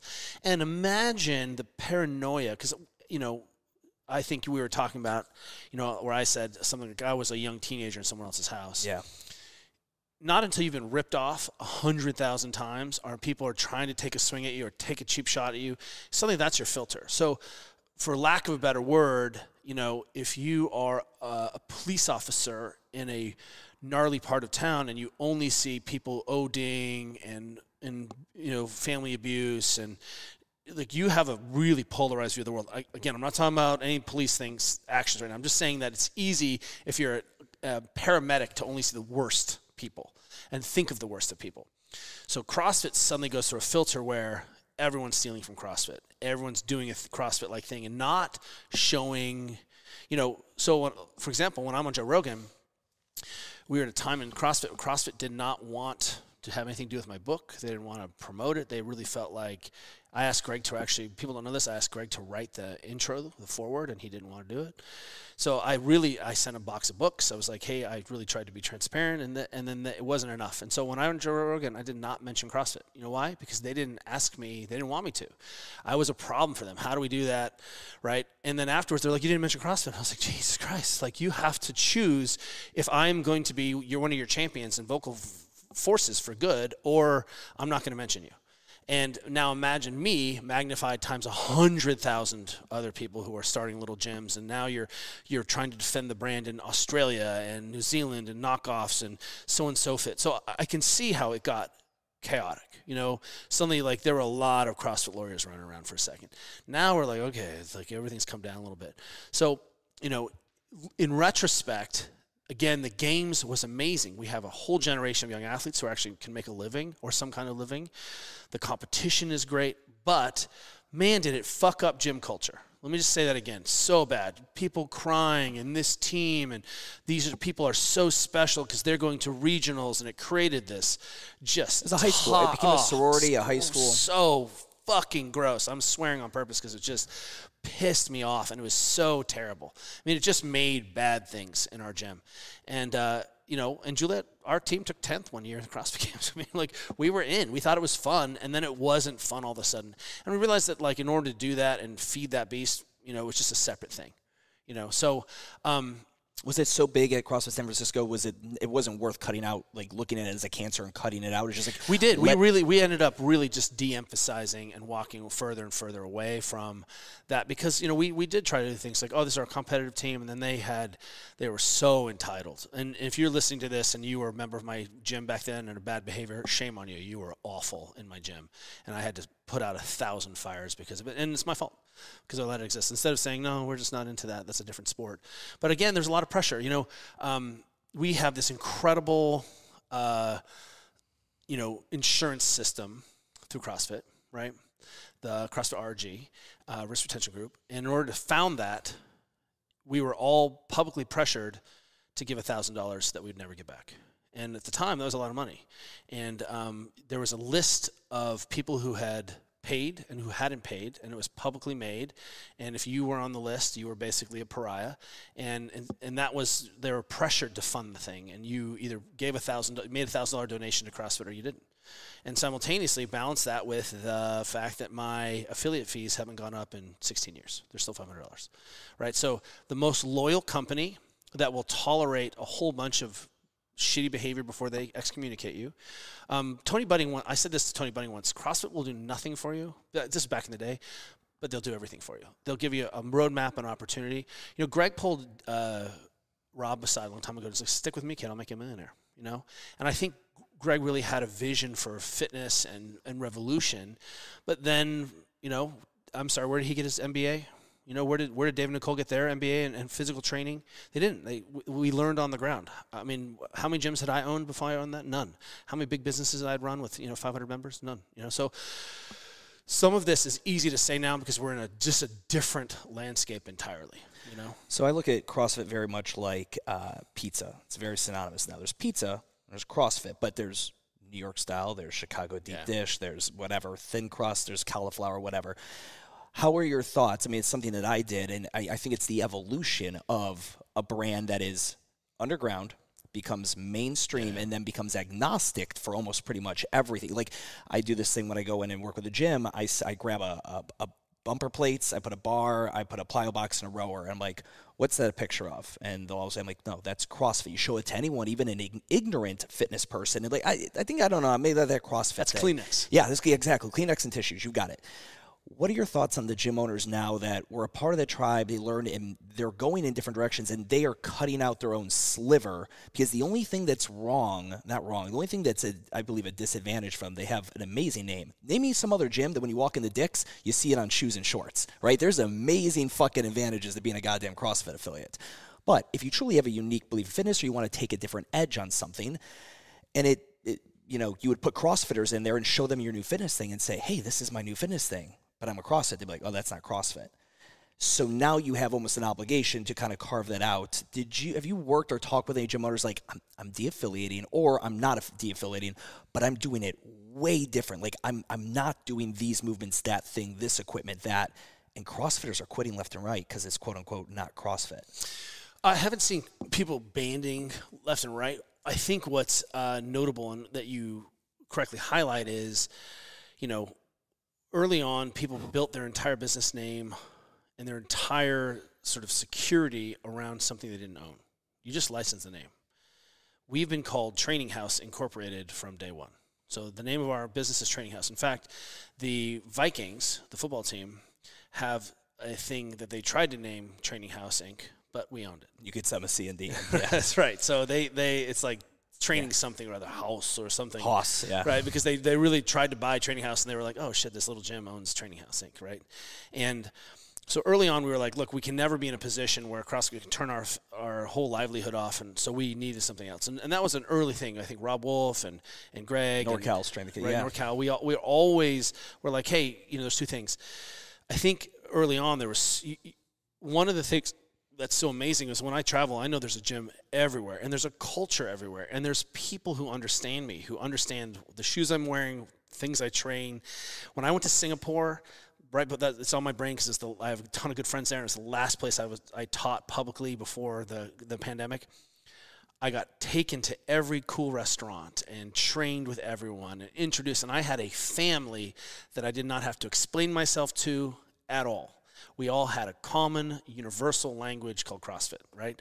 So balance that with the fact that my gym has been around for a while. I'm pretty good, world class coaching, da da da there's other things like that exist in San Francisco, but you open your gym. There was Pacheco Valley who lived really close by, and they were like, "We're the the Bay Area's most elite CrossFit." And I was like, "Who are you? What have you done?" They've gone out of business. She was a photographer. He was a nurse, something like that. And I was like, "That's super cool," but now how do I differentiate myself? You know, so if you're you have WOD in the last of your part of your name, how do you differentiate yourself? Yeah. So it, it's a naming problem, and it's the same naming problem that Netflix had. It's the same naming problem that everyone else had. Like, you know, one of our friends, Danny Ching, is incredible world class paddler, and he couldn't get a name for his paddleboard company. Every time he put something in, say 404, not found, 404, so he called it 404, right? So you have to understand that early on, having CrossFit in your name was an advantage. But I think you could still be a CrossFit as an associate. And I think you have to now differentiate. We always at our gym, until we close down, of course, um, we were a CrossFit gym. We CrossFitted. Our main classes were CrossFitting. That's what you came to. And then I had a skilled conditioning class, which was CrossFit based, but skilled conditioning, no barbells. And then we over here we had our Olympic lifting program. And then we had our right. So I think in that gym you can start to say, hey, there's some other things we want to do. But every member of our staff could CrossFit, taught CrossFit, could CrossFit, could teach snatching. Those were our core values because that's the value that we saw originally as the powerful thing that wasn't the, the gym. So it's a little disingenuous to be like, oh, I don't need CrossFit anymore. But also, how do you differentiate yourself from this person down the street who sucks or is new or not doesn't suck? They're just new and they don't have your your facility or your thing. So that's tricky. Yeah. Right. I'm curious your take on this. So what you described there, we had CrossFit, then we had these other things. That was, and it was right around 2000, maybe 9, 10. That kind of model really started to evolve. Um, in the CrossFit affiliate world, having some of these additional classes, these you know little subsets. And I used to tell people, listen, no, no, no, don't be a Swiss Army knife yet. Like the great gyms, like you were a great CrossFit gym. CrossFit you were a great knife. What do knives do? They fucking stab shit. You could stab shit all day. You were sharp as fuck. and then gym. then you added the pliers, and then you added this thing, but you had to get that one thing down first. Where if you never added anything else, you'd still be profitable. You'd still be able to pay the bills. You'd have happy clients and employees that had careers now. Get that down first and then add all these yes. little nuances. Yeah, you know, we, and gym owner can do this. People say, or I heard from people, I'm like, who? How many?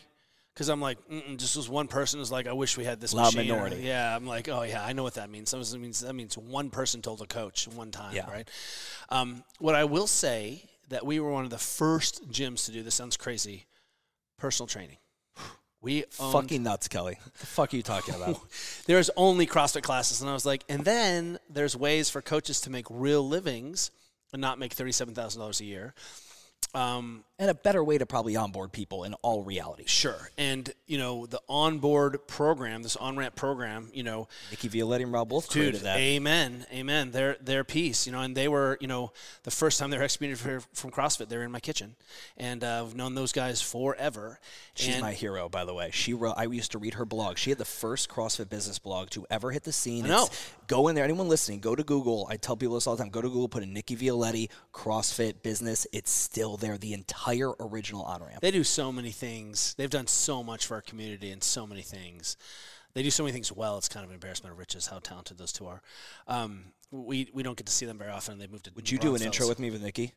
Will you do an introduction for me Oh, for yeah. Nikki? I she's like one of my absolute favorites. Oh, and she's such a savage. Um, real, just and you have to understand eh, when you talk to this old guard, the amount of, you know, I'm trying not to filter myself, but I'm trying to give you context a little bit, right? It's tricky.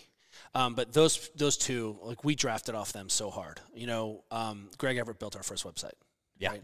You know, that's that's where we were. So, um, you know, because we didn't know how to do it. And Greg was a was a developer. He wasn't even Olympic lifting. He was skinny. He was skinny biker Greg, right? Um, This he is didn't before even, Catalyst he didn't, Yeah, he didn't even know Amy and I yet. Right? Okay. So, um, he was up there with with Robb. So, I don't remember what we're talking about. No, we're just talking about adding adding the Swiss Army Oh, knife. What I would say things. is the personal training was still CrossFit based. Sure. But still CrossFit based. We're a CrossFit gym. That's what we're doing. That's what people expect. And um, and there are some, you know, we would tinker and add in flavor and new toys, but at the core, what we're doing is couplets and triplets because this methodology works and it's exercise ADD for people and it's community. And if you watch watch NXIVM, the the cult about NXIVM, right?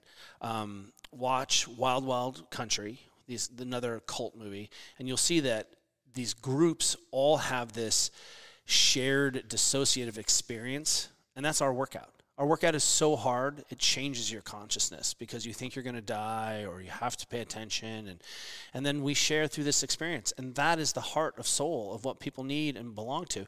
Football exists in America today because it's the only time that men were ever on a team in their whole lives. Their whole lives. There's a place for someone. Everyone can CrossFit. Everyone can CrossFit. 500 pound people can CrossFit. Beginners can CrossFit.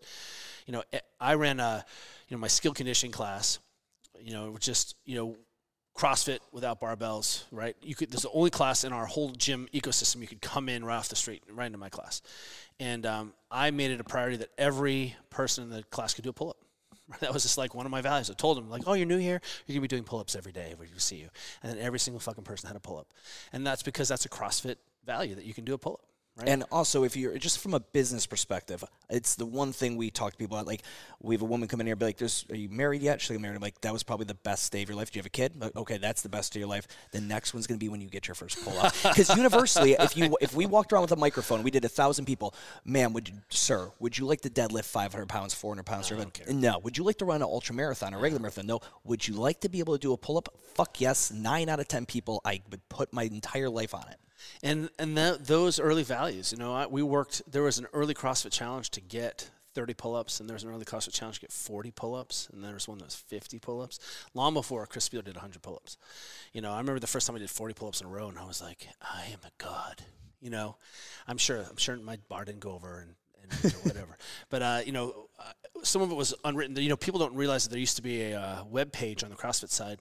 That if you had a muscle up, you actually made this list of people who could do a muscle up. There were not that many people on the list. Then it went to two pages. And we were like, what? unless you're an eight year old in gymnastics. You're like, what do you mean, Dad? That's just how I get on the rings. That's just what I do. Unless unless you realize that now you do synchronized muscle ups and you do 100 in a row, yeah. right? So, you know, I, I don't think you know, in this context of business evolution and fitness, this you know.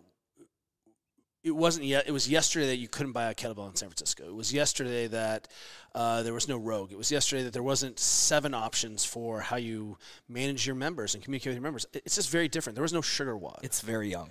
It's it is it was just you know we were inventing it, making our equipment, figuring it out, and then in that there's a lot of you know ego and personality and now people are like okay it's a little bit more an established business it's like bmx racing You made your first squat rex. These fuckers. Look at this now. Like if I would have shown this to you, if I just popped up in my DeLorean after going 85 with Doc Brown, I was like, "Hey, check Kelly, this is what you got. All right, see you, buddy." You'd be like, "That there's no way. like, That's not real." bumper plates are those from like those from poland Is is that Optimus Prime? What is that thing? Like it just it, how many barbells do you have I know it's insane. The evolution. So you know, so in that, you know, now it, we, you have to get to you have to have gone through all of that to get to here. The question is, what do we want to do now? That's really what, especially when we some of the CrossFit gyms are going away. Thank goodness, right? Because we just didn't need. It was bloated. It was bloated. Uh, and it's the same thing we're seeing where people who are probably running CrossFit gyms who didn't need to use it as a time to pivot. As many as they failed, like ours failed, there was ones that just needed to pivot, right? People were just like, I've been doing this a long time. We can shut the doors. And that's any normal business cycle, right? That's 100% any field, anything. So we're a pretty sophisticated lot now. There's a lot going on in terms of sophistication, the average person and what the language they speak. You know, in 96, I'm like, well, how much did you overhead squat in 96? And people were like, I didn't overhead squat. And I was like, that's why it was a good test in 96. But now everyone overhead squats, you know? Yeah, it's I see CrossFit as this amazing initial layer um, of strength and conditioning, exercise phys that landed on a bunch of individuals that were dental assistants and they were they worked at Bank of America and then they they found this thing and they took to a level one. Yeah, and now what I'm hoping is that as those that still survive 2020 are dive deeper. Like there, I do believe there are things missing out of the recipe, right? I do like, I I love an emphasis on tempo and isometric and unilateral. And traditionally, if we go back to when we started this thing, it was heavy. It was fast, and then it was heavy fast, and then it was a mix. the bar was low enough that it didn't matter. That's what I'll say. Um, we were all limited by being unskilled and not very fit and not very strong. And now where we are now, do you like if you got to rewrite the level one now or the emphasis on the fitness movements and the principles that we teach? If Kelly Starrett got to write it, would you have would would there be anything different that you would do with the level one manual that you were? Oh yeah, that yeah, were for on? sure, for sure. There would be, you'd see that there would be f- normal expressions of every position. Like so, like I said, there's no shoulder extension. There's no push up. There's no dip. There's no bench. Right? There's no burpee. There's none of that doesn't exist. Running, you can't take the arm into extension anywhere in the level one. So is that not important? It's not an essential movement. But as soon as you go into a CrossFit class, it's there, right? Um, would we explain tempo and isometrics? Yeah, that's for sure we would. Um, you know, would the sumo deadlift high pull be there? I understand what Greg was trying to do. He needed an internal rotation of the shoulder. So suddenly we have a hang archetype, right? But no one does that movement. It's a dumb movement. Not because you're going to get hurt, because no one does it. And the one time they put it in the games, it was a disaster because it didn't move a large load a long distance quickly. It actually did not meet the means. And yet, got people pulling sumo, right? Got people get into a hang shape. Everyone could do it. You know, like the, I used to think I was like medicine balls are so dumb. Like, and then I'm like, ooh, it's the easiest way to challenge someone's squat position, and we can get everyone moving quickly, opening, closing the hip, close chain, open chain. Like medicine balls, fucking awesome. We need more medicine balls. And so some of it, I think, you know, you have to understand the time. What are the tools available? You know, Greg wrote a, a, a article about training a lot of people with just dumbbells, 30s and 50s, a long time ago. How- you know, and like you can get a lot done with a pair of dumbbells. I think there's so much equipment and so much n- nuance. Um, I think now, you know, there's a lot of opportunity in CrossFit for it to leap ahead and tap into 15 years of decentralized experimentation. There are real, I mean, uh, look what Matt Fraser's doing. Look at look at the programming of of of Annie. Look at the programming of Jami Tikkanen or any uh, you know superstars, Mayhem. That is deep, incredible knowledge. And what you'll see is that there's a huge missing overlap between what the best in the world are doing and how they're doing it and how they're on ramping people, and what we're teaching as our entree to the thing. So someone has a problem. We, if I lay over Shane's programming, you know, everyone else, you're going to be like, oh, I see, it's all the same. Ben Bergeron's a genius, right? It all matches up. But then just taking the level one and lay over on top of that, how does it match? It doesn't match very well.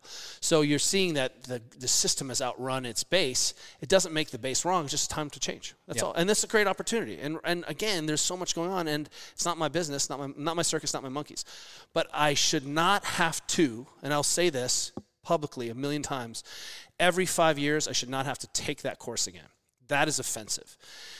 I did not become a less capable CrossFit coach by owning a CrossFit gym for 16 years that I need to go learn and have someone critique my overhead squat with PVC pipe. That's horseshit, waste of time. Should I pay my money every year? No problem. I want to maintain my credential and licensing. Here's my $100. Here's my $200. No problem. I want to own my gym? No problem. Take that course again? That was that's a bummer. Super bummer. What do you see equipment wise? What is the name of that amazing flywheel fucking thing you have? Oh, Kratos. It's yeah, right that guy right there. Kabuki. So I look at that, and we already messed around with the tonal, like diagonal plane movements, non-existent for the most part inside outside of cross. There's there's some things right. As you see the gym today, I, I have a big belief that things are going to consolidate and get more streamlined and tighter and smaller and more compact and things like that. That's just my random belief. What tools would you love to see?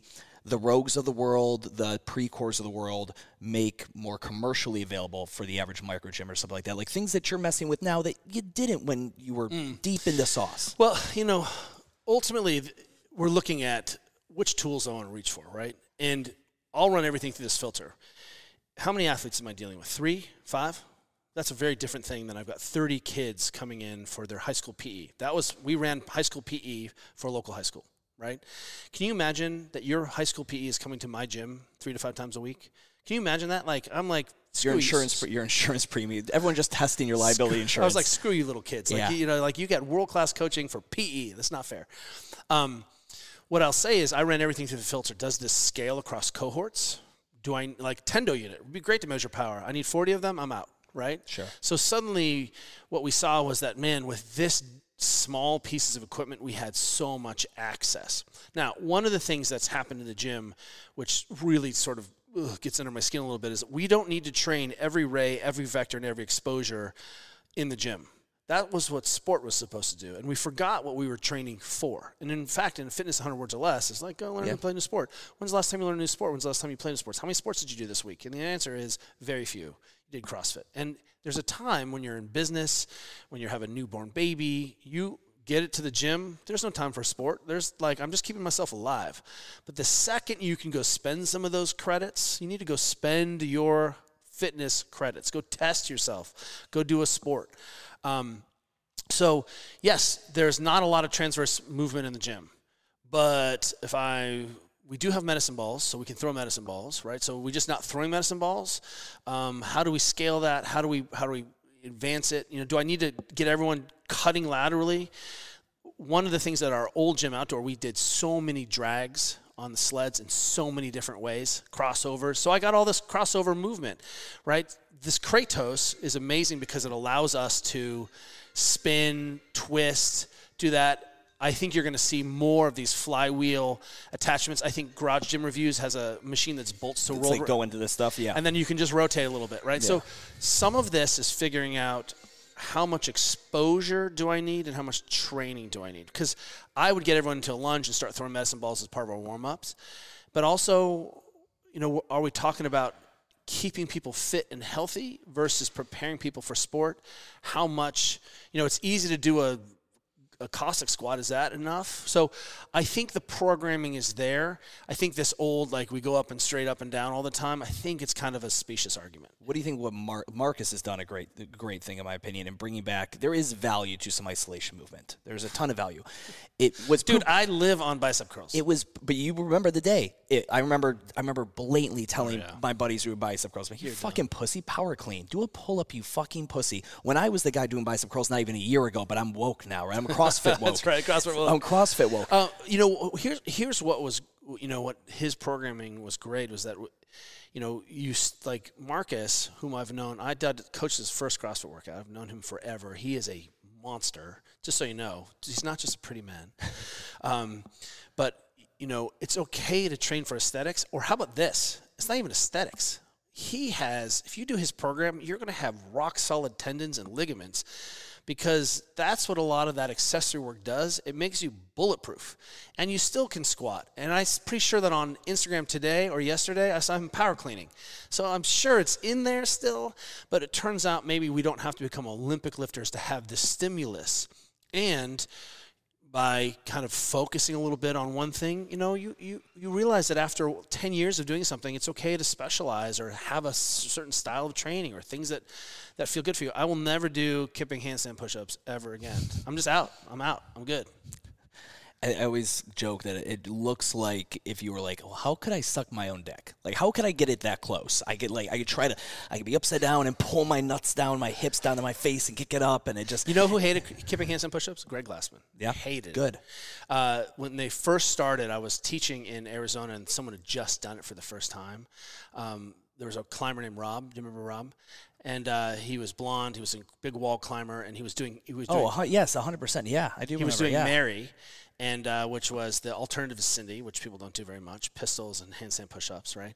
And um, I think pull-ups too. And uh, he maybe dips, but he um, was doing kipping, and it was just like people were like, "Oh, he's kipping. No one likes kipping. It shouldn't be kipping." And now I'm like, "Look at your neck. What are you doing?" Yeah. And you know, I watched the grid, and I'm like, "Okay, well, as soon as you're a sport, and I don't think fitness always makes a great sport. It's not some movements like you'll see that there are less and less ring dips in fitness fitness competitions this year because it turns out ring dips made a really really stupid sport, and they had to come up with all these fake ways that you like. They're banned at the top. Difficult. This will be difficult to prove in science. But they're banned at the top, altered people's patterns so they could touch it, and that put them in a position as they lowered that they tore, tore their pecs. But that we needed some way to prove the lockout, right? Versus now, it's a handstand push-up on the rings. It's you got to do a muscle up. I'm like, that's safe. Versus right. So not all movements make good training exercises. I remember watching Dutch Lowy doing butterfly pull-ups in that documentary that Sevan did. I remember the first time seeing a butterfly pull-up, and my instinct initially was, "Oh fuck!" Like I, I don't like that. I didn't even like. I didn't like even the way it looked. I didn't like whatever. But I'm like, but that is how I'm gonna do more pull-ups. There was OPT and AFT. Yeah. right? And the first butterfly pull up was done in a commercial gym on one of the machines, one of the pull up rigs that did, had a gap in between. oh yeah, it. yeah. There's only two handles. So yeah, you, yeah. Could, you could. That was could how it was either. invented, right? Isn't that amazing? That is incredible. And it, you know, I remember Greg saying in some interview, he, he said, "Yeah, listen, I could have put de-emphasized a couple things that kind of got away from us. The kipping pull up and the kipping gymnastics, 100%. I wish I would have put more emphasis on, on the strict portion to a degree. And, and it's not that he's wrong. I just again, there was this element of CrossFit that just got."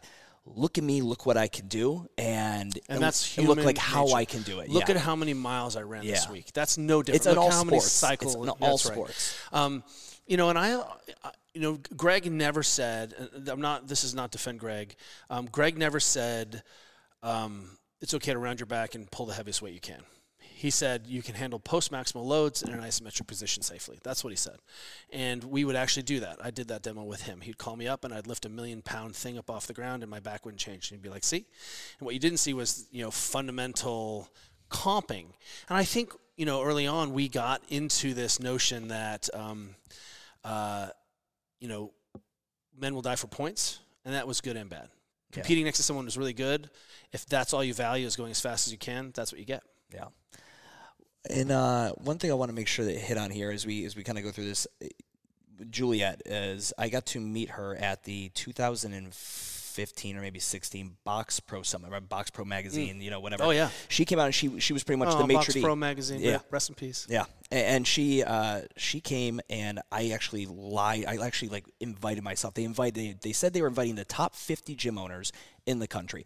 John Swanson was invited. Craig from Diablo was invited. Just all these OG names that I had grown up. I was not invited.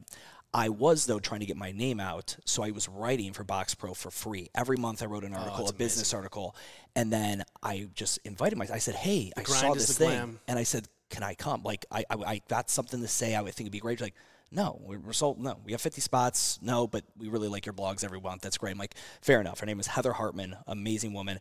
And then I don't know, a couple weeks later, she's like, "Someone backed out." You want to go? I was like, "Fuck yes!" And they paid for everything. We got to go there, and it, was- it was this. um, Guido Trinidad was there, and Chris Cooper was there. I was, I was blown away. I was so happy to be there. But Juliet was there, and I would say 92% of the population of gym owners were males, which That's is the thing It was 95. and she fucking alphaed the shit out of that entire thing because I, you can tell they didn't really give her a, like nobody really knew it. It was their first time doing it. They're just trying to see if this will work. We'll invite all these guys for free. We'll pay for all the food and booze, and then we're going to try to sell them on coming next year. We'll actually make money on it. And you could tell they didn't really have a playbook, but when she got up there, she absolutely killed it. Now, what I want to lean, what I'm leaning into here is as the CEO and the, the attorney element, right? There's very, there's a very alpha positions. Those are like, don't fuck with me kind of roles and titles.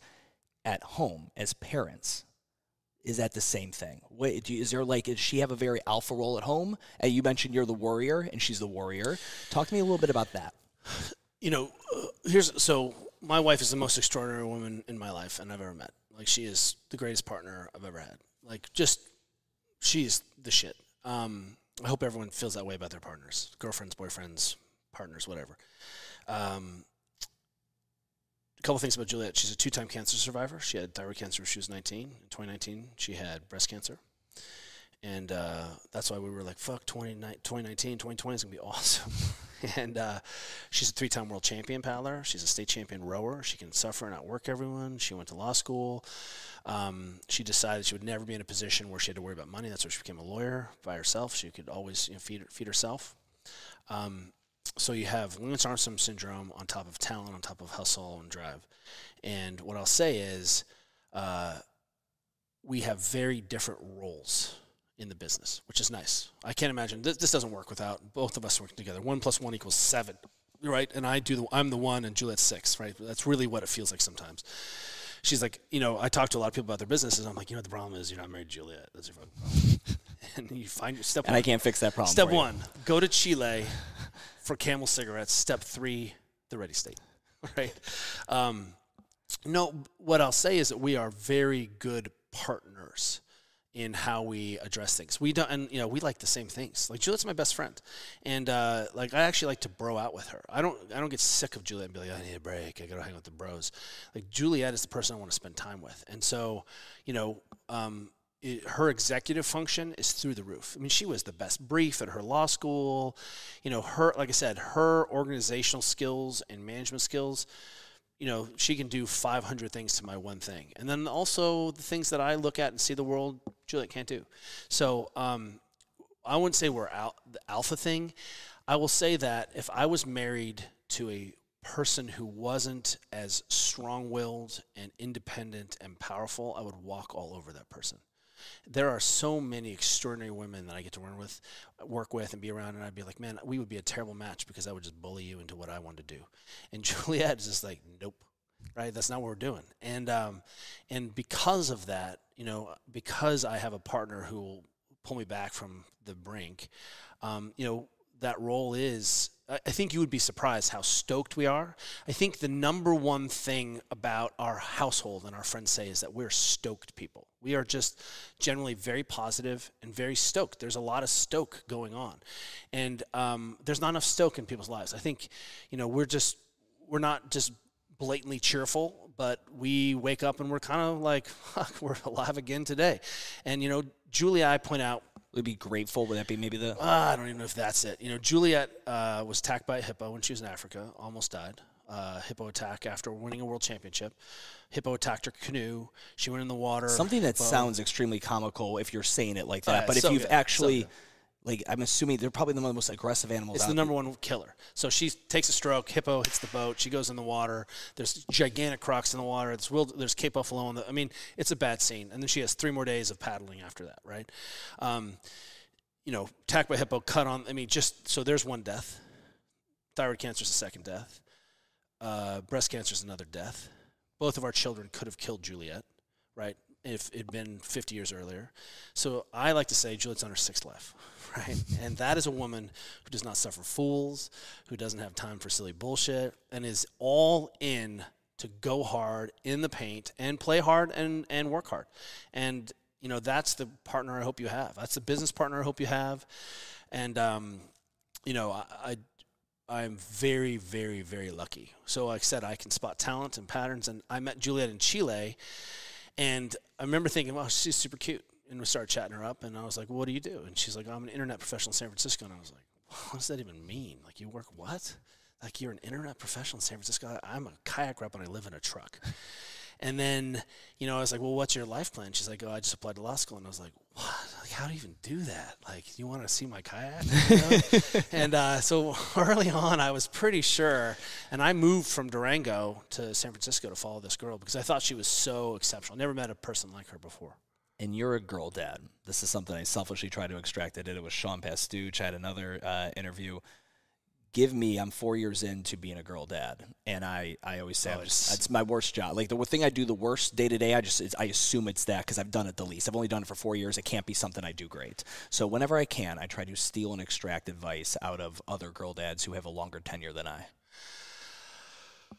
Uh, I think I was terrified of having a son. I only wanted to have girls. So that's the first thing. Um, second thing is, uh, I think why uh, because I had five generations of bad father son interactions, like uh, five poisoned generations. My great great grandfather was an Irish cop in Seattle, um, alcoholic. You know, my just trashed and tormented Jack Starrett, who trashed an alcoholic, trashed and tormented Rob Starrett, trashed. And, you know, I mean, just like at some point I was like, okay, that's looking at stopping now looking at it do you still feel that way No, no, I could definitely have a son. I would name him Octavian. Just fuck with everyone. Have you met my son, Octavian? You have to stand there like, hey, Octavian, come for dinner. Um, you know, I would love to see what uh, our son, Juliet and I, have son, but I only wanted daughters, and I got daughters, and I told Juliet when we were making kids, I was like, we're only having daughters, and that's a daughter, and that's a daughter. And she's like, you're so arrogant. And I was like, nope, it's daughters. So um, I only wanted girls. Um, it- it's so awesome to launch the secret attack on the rest of the world through daughters. They're so subtle; they don't understand what's you know. Um, I just don't. I can't imagine the other world. And I, I think it would, you know, Georgia has uh, was my oldest and um, first date that we named after, as uh, she has this great 17 year old boyfriend who is so rad. We call him son number one. It's like the first kind of true son I've had in the in the house, you know. And I still prefer my daughters. They're great. I love that do you think do you think about that life cycle of boyfriends they're going to have that you're going to love and then lose Uh, 100%. You know, the problem with Georgia and this current boyfriend is I'm actually rooting for him because the Starretts are kind of big, powerful people, and it's there's a lot here, you know. Um, and uh, I want that kid to be successful. But what I'll tell you is that he's such a good person, a good kid, that all of her relationships are doomed. The bar is set so high. You know, you come in, you do two minute Fran. You know, anything else than that is, is kind of shitty. So she's kind of stuck now with a with a model, but also, you know, we practice and we model what we see, and you know how Juliet and I hold hands or hug, or how we cook dinner together, or how we solve problems. That's what your kids pick up. So, you know, who you are is everything. And if you want to have a rad daughter, be a rad dad. Just be a rad dad to your partner. My man, I uh, I know you got to go, and I, I cannot tell you enough for thank you so much Dude, for the can we, time. we If can I- do this for another seven hours. I know. If- I'm not bored. I know this. Um, no, I'm, I'm going to let you go. I know you you're getting your you're getting your wrap up line over here, um, brother. I thank you absolutely so much. One thing I'll ask though, one thing I always I, I use you, and I I've been using you on this when people want to create anything. I just say like, listen, you said it earlier today. You got to be awesome at something. You got to have something educational or entertaining, and an, uh, a unique way of saying it, right? So everyone out there trying to, whether they're trying to get people into their gym, or they're trying to become an internet person, or whatever it may be, from someone who committed to 365 days of making content or 365 days of just making his wife coffee to show that he cares could you just give one little piece of advice for someone who wants to create and one day wants to have a ripple effect that they can't even fathom it right now but they want to create that thing Uh, look, I don't even think you have to be that talented. I think you just have to be really consistent. Like I, I don't think people realize that the slow application. You know, my I think I told you this. My friend Matt Vincent says, um, "You'll get strong. Just lift heavy once a week for ten years, and let me know what happens." I think the internet and the success around us, and people who are really successful right now, it's hard to appreciate how long they've been doing it. Looks like it's overnight success. Our big joke is like, oh, best break breakout artist, best new artist. Oh, congratulations! Just ten years of fucking grinding and eating ramen, and now look at you. You're just you just made it. It's all easy. Um, if it's worth doing, it's worth doing, and you're gonna do it because it's the right thing to do. And it shouldn't be the only thing. The reason you're doing it is because you're gonna get rich or you know, all the kids when Instagram goes away or people get bored, what are those kids going to do? It's it's you know it's tough. I think if you're an influencer, I think that's a tough position to be in. You know, I think if you're serving people and doing the right thing for the right reason for a long time, that's enough. It really is, and because everyone else is going to get tired and die off. I see a ton of people try to be our competitors, and I'm like, oh, look at their great content, and then like three weeks later, it's drip, and then it's less, and I'm like, oh, you couldn't keep up. You know, you didn't have it to be consistent. You know, you don't have to kill yourself in the gym every day. You just have to be consistent, and you will make massive progress if you're just consistent. And so, you know, I, I don't even think like it helps to be charismatic and have it. And I don't think everyone can be, you know, a superstar. You know, not everyone is a lead singer. That's okay. You can be fucking bass player, best bass, bass player in the world, but just do it for a long time. But people are just skidding around, and that didn't work, and I didn't make my thing. And dude, I'm like, just sit here and do your thing for a long time. It really like that's the magic, persistence. Ladies and gentlemen, Kelly Starrett. Oh man, Thank you, sir. such a pleasure. I will see you Appreciate it, again, my friend. Absolutely.